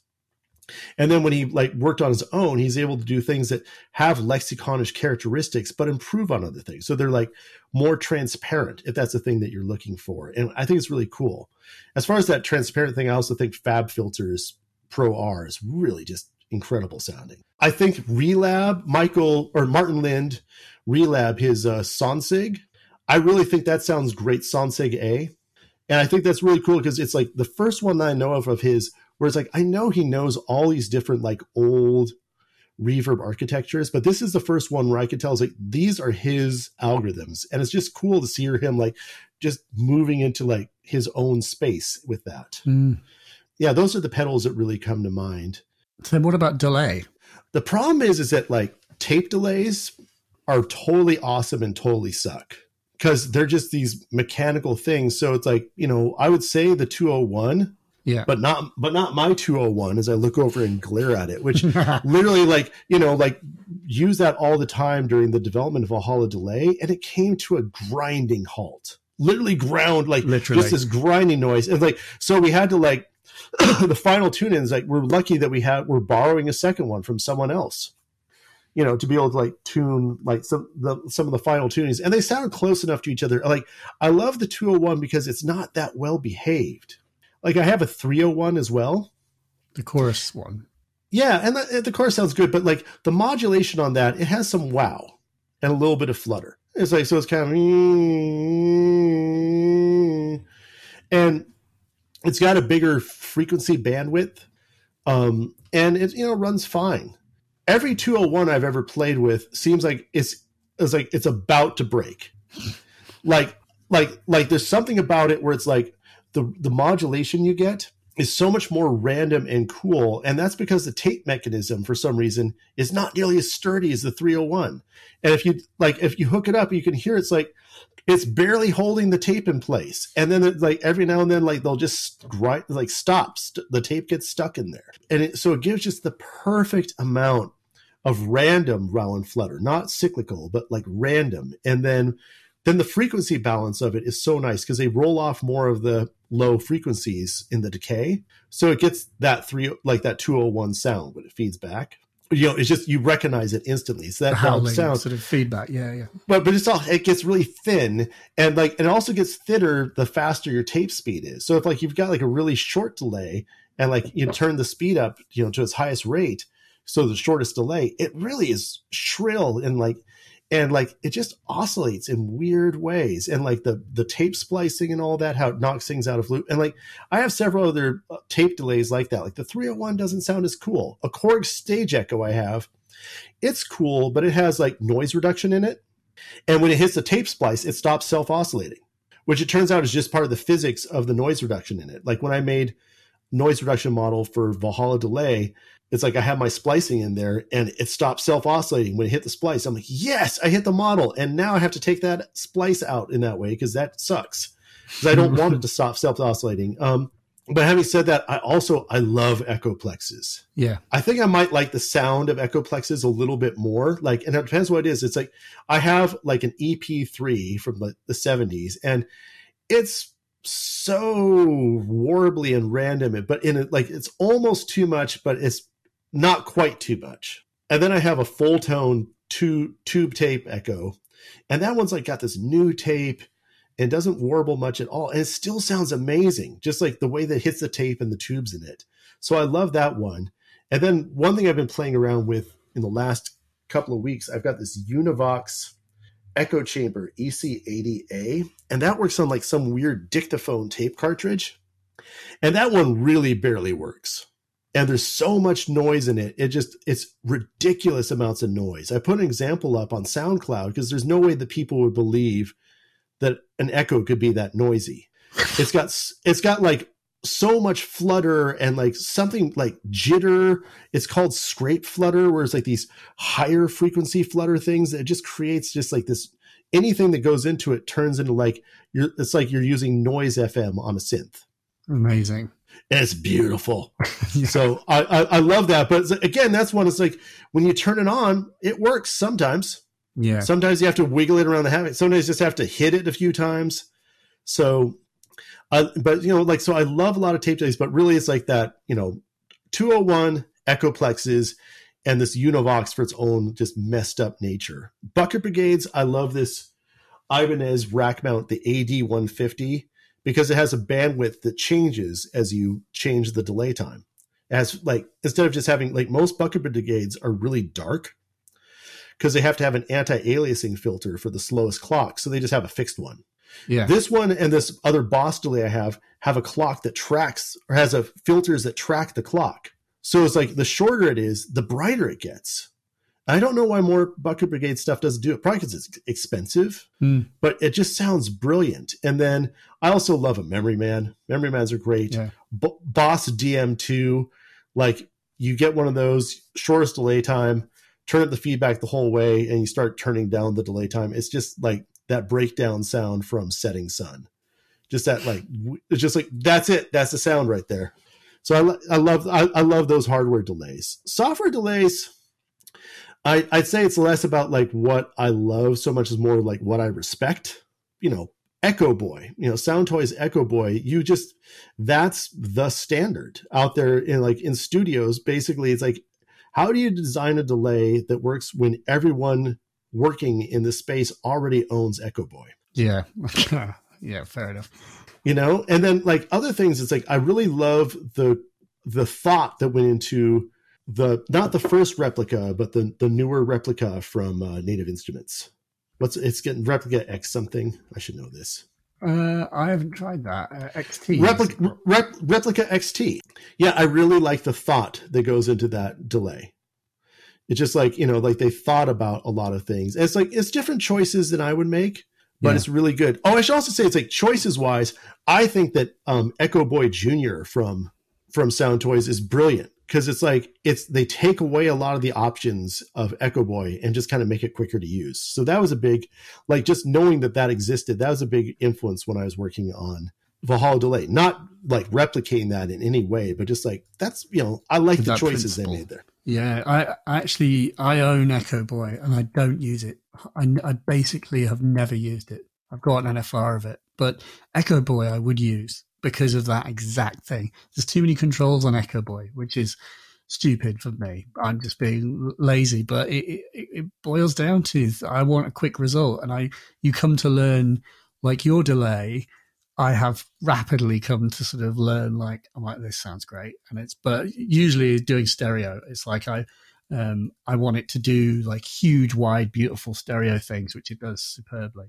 I, th- I think I think the thing about Echo Boy, like my only complaint about it is I think its ubiquitousness is like I think like when people talk about oh I want a tape delay sound, I think far more people have worked with Echo Boy's tape models than have ever worked with a physical tape delay. Yeah. So I think and I think in general that's something that's like when people talk about, oh, this doesn't sound like a tape echo, it's like, do you own a tape echo? It's like, if you own a tape echo, you'll know. I mean, of course, you'll never duplicate your tape echo. Yeah. You can't. Every tape echo sounds different because of the of the you know how that particular tape is damaged and how it's been adjusted.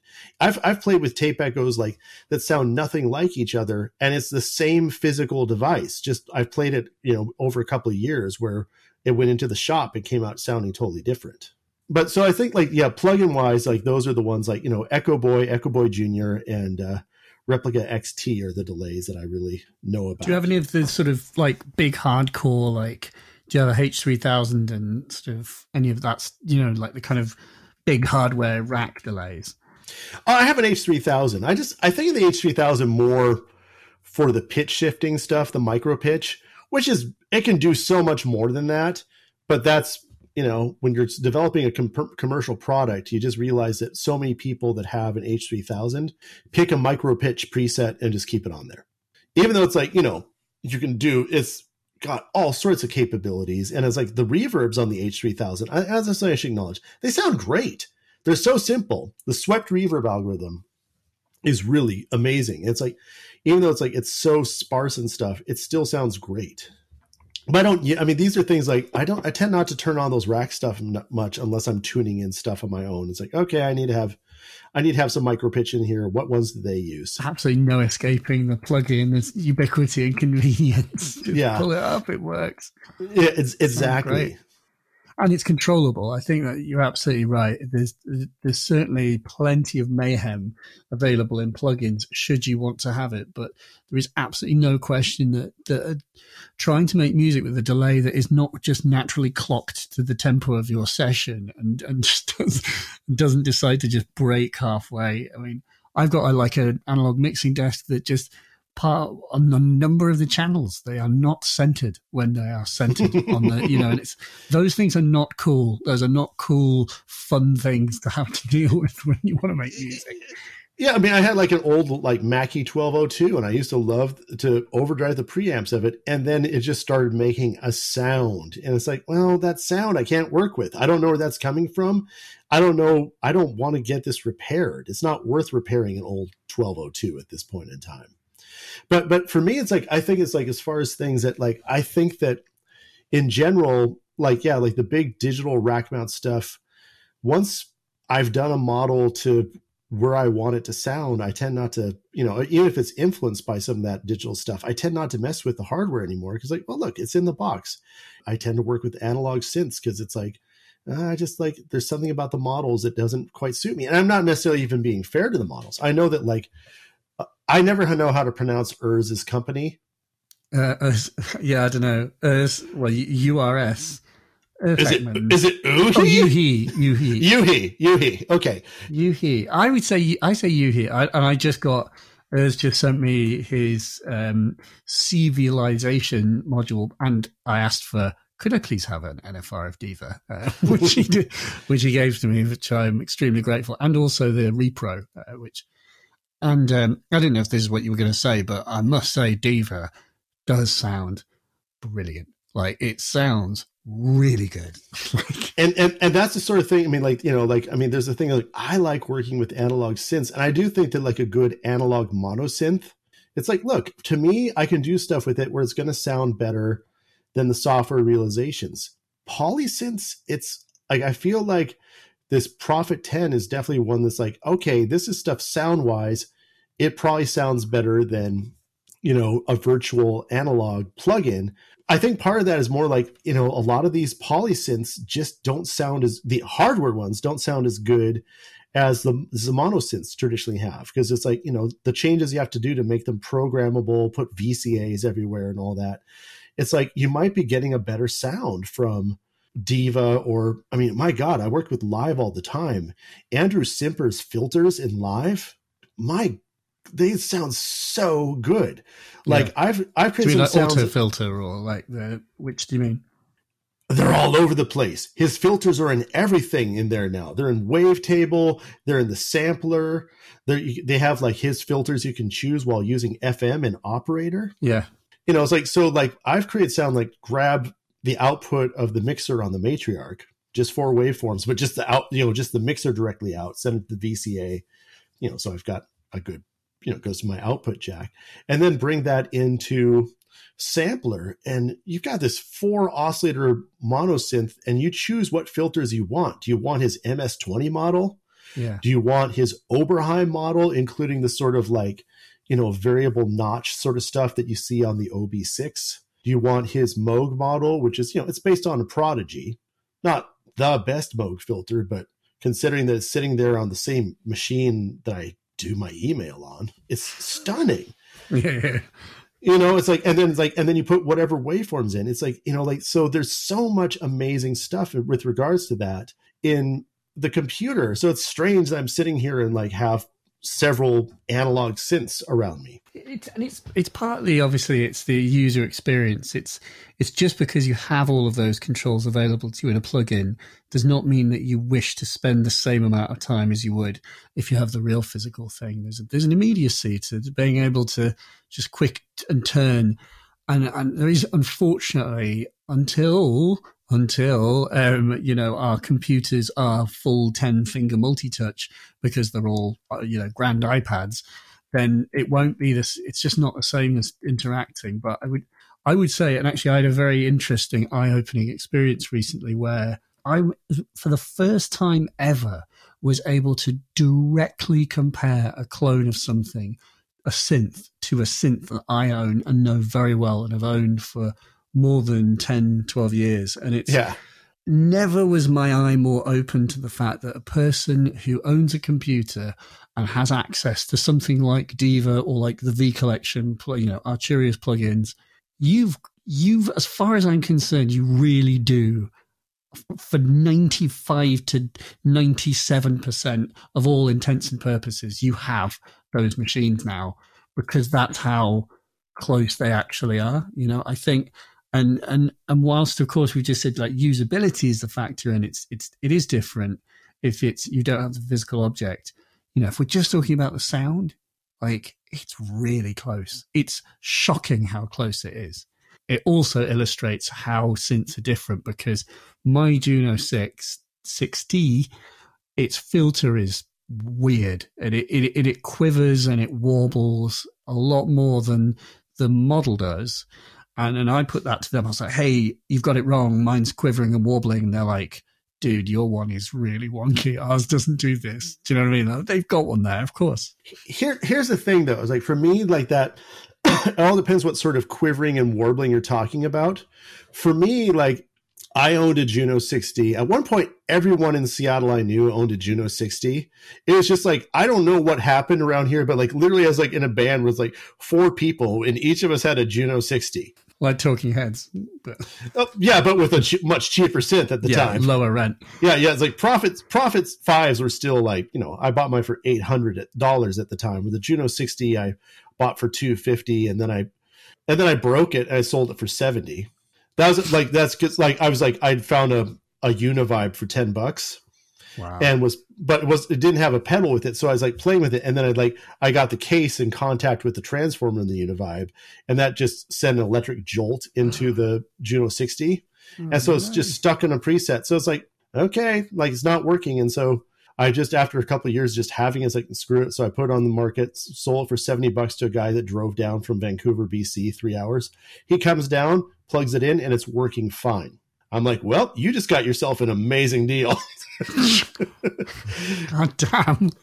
But but it ended up kind of like breaking later on too. So it's like, you know, there was some damage to it. But but the thing is, is like for me, is like, you know, I have a Juno six had a Juno 60 and had an SH 101. They use the same filter chip. To me, those filters sound totally different. And yeah, there's something do. about like the resonance of the SH 101 that as you get like close to the frequency of the note that you have, that resonance starts jumping around in the SH101. Mm. And the Juno never did that. And it turns out that the only difference in the filters is that the Juno 60 has a very like its feedback path, very smooth. Like there's no, it just kind of like takes the, the resonance path, just takes the output of it, goes through VCA for resonance and goes back into the input. The SH101 has these diodes going back to back to ground that clips the resonance. What that does is that that keeps the resonance from getting too high of amplitude. Yeah. Because it kind of limits how big it gets. But it also does stuff where I think it also kind of limits the bass cut of the filter. And it causes that jumping around of the resonance frequency because it becomes this nonlinear system. So for me, that little kind of like jumping around thing. It could be that maybe you just got a bad control voltage, or it mm. could be that that's just some physical thing that happens in a real analog filter that they haven't modeled successfully. Yeah. Well, the, the virtual version does have some of that quiver, but it's, I think it's, I, I, it could be other factors. Like, for example, that my Juno has the Tubbutec Juno 66 mod. So there is technically more stuff strapped to the, uh, you know, or more things in control of the filter, as far as I'm aware. Oh, okay. So that could, could be also it. be a symptom of that. Uh, how do you like that, by the way? What I like, I like it. Well, obviously, it adds MIDI, which is useful, but the the significant thing that it contributes, which transforms the synth, is detune. The detuning of the Juno 60 that it it adds is just wonderful and and it transforms the sound of the Juno from this very pristine into this spooky woozy world which is something you've never heard it do. Yeah well yeah because like i remember like hitting the unison button on the juno 60 it's like yeah why do i do that? It's not a good sound. It's just like you know stock juno 60 is just like you know it's just this very everything's locked into the same frequency. It just doesn't sound good. But having detune in there can make it really beautiful. So that's yeah. interesting yeah, it is. It is like it. It gives it that kind of Aphex sort of, you know, a lot of his kind of micro tuned or like intentionally mildly detuned sounds, you know. And I know that that you you he Diva has like you can detune each virtual oscillator as well. You know, I think you can do it on Repro as well. It might be Repro I'm thinking of, but you know, he's putting in stuff where he can allow you to just wonk the model very in interesting, subtle ways and, and, and spook up the sound. The, the, the vintage knob on the Prophet 10 does a really nice job of it. And one of the things I love about it is it does a little bit of the detuning. Yeah. But what it really does is that it changes the envelope decay and release times so that not all the envelopes have this you know, like it's modeling what you what you'd find on like these old envelope generators where it's like okay because it's like you know it it would have been something where it's like you know if you had inaccurate resistors or capacitors for you know like you'd be off by a certain percentage. And a percentage couple of percent difference in like a, a fast attack. Let's say you're like 10% you know or let's say you're 20% off. What's the difference between like 10 milliseconds versus like 12 milliseconds? You can't really hear it.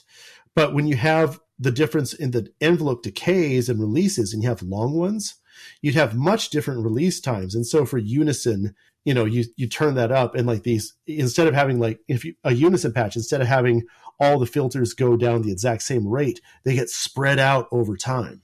It's a beautiful i mean like basically it's like you turn on it's like okay that's to get really nerdy the the sound at the beginning of tom sawyer you can just nail now if that's something you want to do i'm not saying you need to do that. It's yeah, like yay but I can do rush covers now. But it's still it's, it's really cool and just like yeah, like the things like the imperfections and people have to model those in there. I mean, that's the big yeah. thing with the digital. It's like they aren't in there. You have to put them in there. But sometimes they come up like, and that's the thing with filters. If you model it right, the imperfections are in there, and they're not necessarily like you don't have to say, "Oh, now I want to wiggle around this resonance frequency." It's like no, it's just the model itself will just do that automatically, which is yeah. so cool if you get it right. So, moving to the, I have a sort of uh, final question, which is the future of music technology. Um, and it doesn't mean like what are your future products necessarily, or that could be that could be a factor, but um, it's a, a bit of an open question. What do you see as the future of music technology? I think it's really less about the technology itself than what sort of workflows people like like i mean i think that people anticipated that computers would get more and more powerful. I don't know if anyone anticipated that that modular synthesis would come back and that like people would want to have modules that essentially have little computers inside of them. So it's it's more about like i don't know what it's going to be because we don't know what sort of things people are going to resonate with in the future. Like i'm surprised that pedals are still a thing but they really are. People love pedals, even though look, you can do all that in your computer, but it's it's more about like what technology allows and how sick people get of technology. Like what you know, you want to get something real. You want to make a Yaz record. It's like you want to like throw, it's like it's like you know people want to like throw out all their guitars and get synths. It's like you know like just like it all depends what those cultural things are. I mean, I'm very happy and lucky, knock on wood, that reverb came back I, you know, it's like which did it like, ever go away? Did it? Would you say? It got drier in popular music. It's so weird to hear records I used to think were dry, and now it's like you know I listen to them. It's like you know like Rick Rubin productions. Like they're so dry, and I just hear all this reverb on the drums. Like that's not dry. The vocals are dry, but the thing overall, like there's a lot of reverb on this. It's like it's not like 70s level of dry. But yeah, I don't think reverb ever really went away. But but you never know what sort of like techno like what people are going to want. I mean, like I still don't know if we know the impact of what everyone being shut in is going to be doing to music. Like what is it like what concerts are going to be like when they happen again? What people expect to see at that? Like how is like been seeing stuff over video or over Zoom going to impact stuff? So I don't know like technology wise I see it from more of a cultural perspective. From a technological perspective, I think that models stuff is getting more more and more accurate. And i think like at some point we might just reach saturation of accuracy. And then it's like are people going to start working on technologies that aren't models? Like there's so much stuff that it's interesting to see granular stuff is finally coming to the to the forefront. But i've been reading about granular in like computer music journal since the late 80s yeah, i was going to say these are not new concepts Although I'm seeing, I do, I see that the new Ableton like Live 11 has got loads of spectral, you know, spectral effects in it. Oh, that's cool. But but then part of it is like I hear granular and I hear like the artifacts of granular, and it's just like, okay, like there's just so many like little high frequency clicks and stuff like that, and it's like, I think it's like would be interesting if people start doing more imagined realities, like kind of like I, I think that's why I love the grandmother so much the grandmother, I think, was the most amazing thing because it was like the grandmother, I think, came out of, and then maybe they talk about this book. This book hasn't shown up for, yet for me, but like, I'm pretty sure the grandmother started with them doing those ridiculously expensive reissues of the Moog modular stuff. Absolutely. Yeah, because it is the same, it's the circuits, but SMD versions of them but they had to relearn what was in those. And I don't think like Bob Moog was a genius, but I don't think like trying to figure out why his flawed circuits sounded the way they did was never his thing. He always wanted stuff. He had things that he thought were flawed and wanted to fix them. You know, like that's why like the you know the Voyager and the Little Phatty, where it's like I think that when Moog went back and like kind of really researched the past and it's like here's the past, but then turn around and like figured out how to do that in surface mount that could be made much cheaper and smaller. So it's like learning from the past, but then kind of creating like um, kind of like like alternative reality type thing. What, what do you call that sort of fiction where it's like, what would happen if like the Nazis were still around and like, you know, in Britain today, like that mm. sort of thing. Yeah, exactly. Spe- like that, that's that kind of alternative reality. Fiction. I was going to say fan fiction, but no, that's something. and there's a lot of that. But the grandmother is something like that where it's like, okay, this is something where you're really basing it on old technology, but instead of recreating that, you're doing something new. And I think it'd be interesting is like, can you do this in the digital space? It's like, like, is there such a thing as like, could someone create an analog granulator where it's not really an analog granulator? You don't have like, you know, dozens of tape heads flying on and off of a tape deck. But what would it sound like if you did that? What would happen if you started modeling things where it's like you kind of like start tuning in the artifacts of these things. Just like we're really obsessing about analog artifacts, but that's just one sort of artifact. What happens if people start really thinking about other artifacts as like, look, this is something that you can play around with. We have the technology now. You don't have to just accept this artifact. What if you tune it in the way that you want? Uh, that that's that's an idea for me because I mean that's one of those things. Like for example, in Valhalla Shimmer, like I was really influenced in Valhalla Shimmer looking at like you know the shimmer stuff done on the 80s records like by eno and stuff yeah and he used a, a like the the pitch shifting they used was an AMS pitch shifter which is really like it's a very interesting thing. It's that pitch shifter only has a single read head. And it so it doesn't crossfade. It just jumps to the right location and it has this like auto correlation to determine what the right jumping location is which is really clever especially if you have like a voice going through it. If you have like a broadband single that that like it's autocorrelation but but if you put that feedback of a reverb a reverb is decorrelating which is the exact opposite of what you want to find a good splicing point so it basically finds this random splicing point each time so for shimmer just like well just choose a random splicing point you're not going to succeed so might as well just skip to where you're going it's really cheap CPU wise, it costs nothing to do that. It's just like, yeah, just randomize it.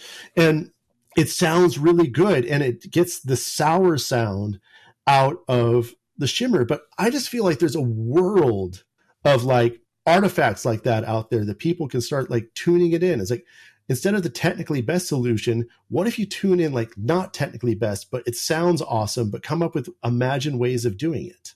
Like, you know, like like spli- digital splicing points sound like clicks analog splicing points sound like thunks.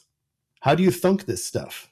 How do you get things that sound like, you know, more like, or just like get, like, just play around with that aspect of it? It's like, instead of coming up with like throwing all this cycles at it so it's perfect, what if you figure out ways of making these things imperfect in a way that's new? Nice. Thanks very much.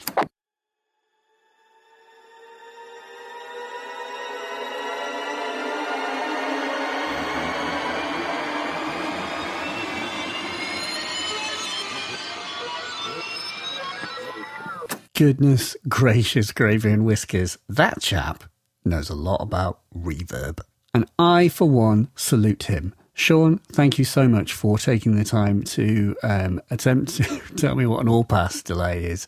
A, a, device or a concept that I'm afraid to say I'm absolutely no clearer on uh, from having spoken to you, which is no shade thrown on your ability to explain it, but my ability to understand. Uh, there is obviously a lot of incredible knowledge and stuff that was blazed through. Um, my goodness, I, you know, it's kind of, it's like having a whole sort of well chamber world thrown open in front of you, and you can see the. I mean, the level of knowledge and sort of research required to do these things is just it's extraordinary, and also, but it's not about this is kind of like the takeaway. I actually wrote this down when I was editing this podcast. Um, two bits, but really the the main takeaway for me: if you have twice the CPU and do something twice as complicated, it doesn't necessarily sound twice as good. That, I believe, is probably the most profound thing that's been that was stated because it's the chefs. It's the chef. It's not the food or the ingredients. Although, of course, you do need ingredients to cook a meal, but a good chef can make great meals from simple, basic ingredients and know what to do with them. And so it's it's the fact that the future of um, technology. What was his exact wording? Oh, it was uh, how do you thunk this stuff? As in, how do you make it thunk in interesting ways? What are the artifacts that the human ear will find the most interesting and that a very, very sharp ear will know that that is the thing that needs to be zeroed in on and enhanced. Um, and it may well not be a CPU intensive process to do so. It's it's a it's the ear, it's the human that says that's valuable and that's interesting and that's what people are going to be excited about or want to be creative with. Although with that said, the sort of history of electronic music is littered with legendary pieces of equipment where I was listening to uh, the Hanging with Audiophiles podcast where Mr. Dave Rossum was talking about the fact that, you know, all of the things that people gravitated to in his machines were all of the faults. It was the low sampling rate that people loved most, which was the thing he was trying to get around. You know, and so it's that idea. But the point is, it's not about DSP. And it's really easy to get blinded by, you know, increases in in CPU technology, especially since we've just had like these M1 Macs that we were talking about, which do seem to apparently have like a generational leap in power. And it may well be good for certain things, but for a lot of what is really important about what will sound good, it is not clearly going to necessarily be about DSP. It's more about, you know, do people do people know how to make great sounding things? And also do they share things like what he was saying about the fact that a lot of these reverb secrets were hidden and they were hidden for the best part of 10 years. And that probably slowed down the development of reverb in general because people weren't able to build on the shoulders of giants because they were still trying to work out, you know, what so and so people had gotten right in the, you know, in the Lexicon 224. So it's really interesting. What an interesting sort of thing. And then also just that very, the very alchemistic and modular nature of it. How fascinating these kind of interconnected spiders webs. And if you're um, interested in hearing even more about reverb, pat on the back, by the way. Extreme pats on your back. I think you're one of us. I have two really good links for you. There is another talk that Sean has done, um, which is just generally about you know reverb, history of reverb, and, and just Sean just uh, with a bit maybe a bit more structure in the sense that it's a you know delivered talk, just talking about his passion. So watch that talk; it's really good. And then the other one is there's a talk by Tom Erbe, who I mentioned, and Tom Erbe was is the DSP designer who works a lot with Make Noise He's also an academic and a lovely man. And Tom is he. I've got a talk which actually is on my channel, although I did not film, where I was allowed to rehost because, ironically, I needed to clear up the audio and remove a lot of reverb for it to sound good. And I was able to rehost it. Um, and basically, it's Tom talking about the creation of the Erbe-Verb, uh, which is a modeless uh, reverb for modulars, and I think sounds amazing. It's very unique if you want to watch Tom Erbe talk about partly the history of reverb, reverb design structures with stuff on the screen, and also how he designed the Erbe-Verb, you may find that very interesting. I will also link to that below. And the other things that I'm going to need you to do, my friend, is if you haven't bought a Valhalla plugin and you make music on a computer, may I just help you out here and suggest that you go to valhalladsp.com and buy a few of his plugins. And if you don't even feel like buying them, there are free ones. As we mentioned, go and get Space Modulator, which is ostensibly a flanger, and go and get Supermassive, which is a supermassive reverb with lots of different modes. Both of these are free. They are free. They are absolutely stormingly good plugins and could be sold for very, very serious amounts of money should he be, be inclined to do so. But, you know, as he explained, he has his reasons for just giving things away. Um, and it, you know, he found the whole process of doing Supermassive helpful um, during lockdown. Get them. They are stunningly good. I, I highly recommend Space Modulator as well. It's like one of my favourites. Sort of, it's a flanger, but it's just for chorusing, stereoizing things. Just sounds awesome, and it can do like wonderful, weird, sort of insane things. And then if you want to throw some money at it, just buy them all. I have literally bought every Valhalla plugin with my own money, no discounts.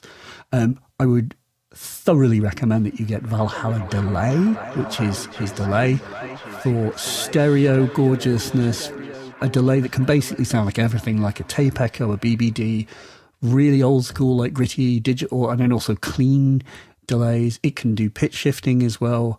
It has lots of other clever modes and new stuff. And he added a bunch of um, presets following our conversation. Um, and so yeah, just buy Valhalla Delay. It sounds, it just sounds gorgeous. Uh, I was going to swear there. I won't swear. I'll keep it classy. It just sounds really good. Valhalla Delay is the best sounding delay that I own. And then the other one is Vintage Verb, um, which is like all classic digital reverbs from the 70s and 80s. Him basically doing his take on these these uh, classic sort of modes and machines. Uh, so it's kind of reverse, you know, inferring and trying to reverse engineer these amazing modes, which are very famous, like non-lin and stuff like you know these things which were yeah just very successful. And that's also a reverb that can sound very clean, but it's got like these 70s gritty modes as well. Just really good. Like you've just for fifty dollars each, you just don't have an excuse. Just buy. Buy his stuff. It's great. I bought it all. And then finally, it remains for me to both thank Signal Sounds for your hardware needs. If you want some hardware wetness, get yourself to signalsounds.com and wetten your whistle with some reverberous boxes. And also to thank Skillshare click the link in my description if you would like to do some learning. Skillshare is a great place. And lastly, something which I've never mentioned on this podcast, and I really need to start mentioning, is Patreon, which is the beautiful service where you can offer a tip to your dear um, host and creator of this podcast, me, which of course we are ad supported on the podcast uh, variously, but Patreon is just genuinely the way that I am able to continue making both the videos and the podcast in a meaningful way. Uh, because unfortunately, this is just too infrequent to make enough money to pay for more than a few basics. Um, and so I would really appreciate if you can head to patreon.com forward slash Mylar Melodies. And if you would like to get stuck in, A, it helps me make these things, and B, there is also a community of wonderful people on Discord. You get to join the Discord community and chat to other users, people who are very experienced, um, and people who are new to these these things as well. People just starting out doing modular. So, you know, if you're kind of early in that game, it's really nice to have a community of people that can come in and help you and offer tips and um, and I'm on there as well, obviously floating around and chatting. And so, yes, Discord is just a really nice thing to be able to sort of get stuck into. And it's a benefit of supporting on Patreon. So patreon.com slash Melodies, that would be wonderful. And so, in the words of Richard D. James, thank you for your attention. Bye.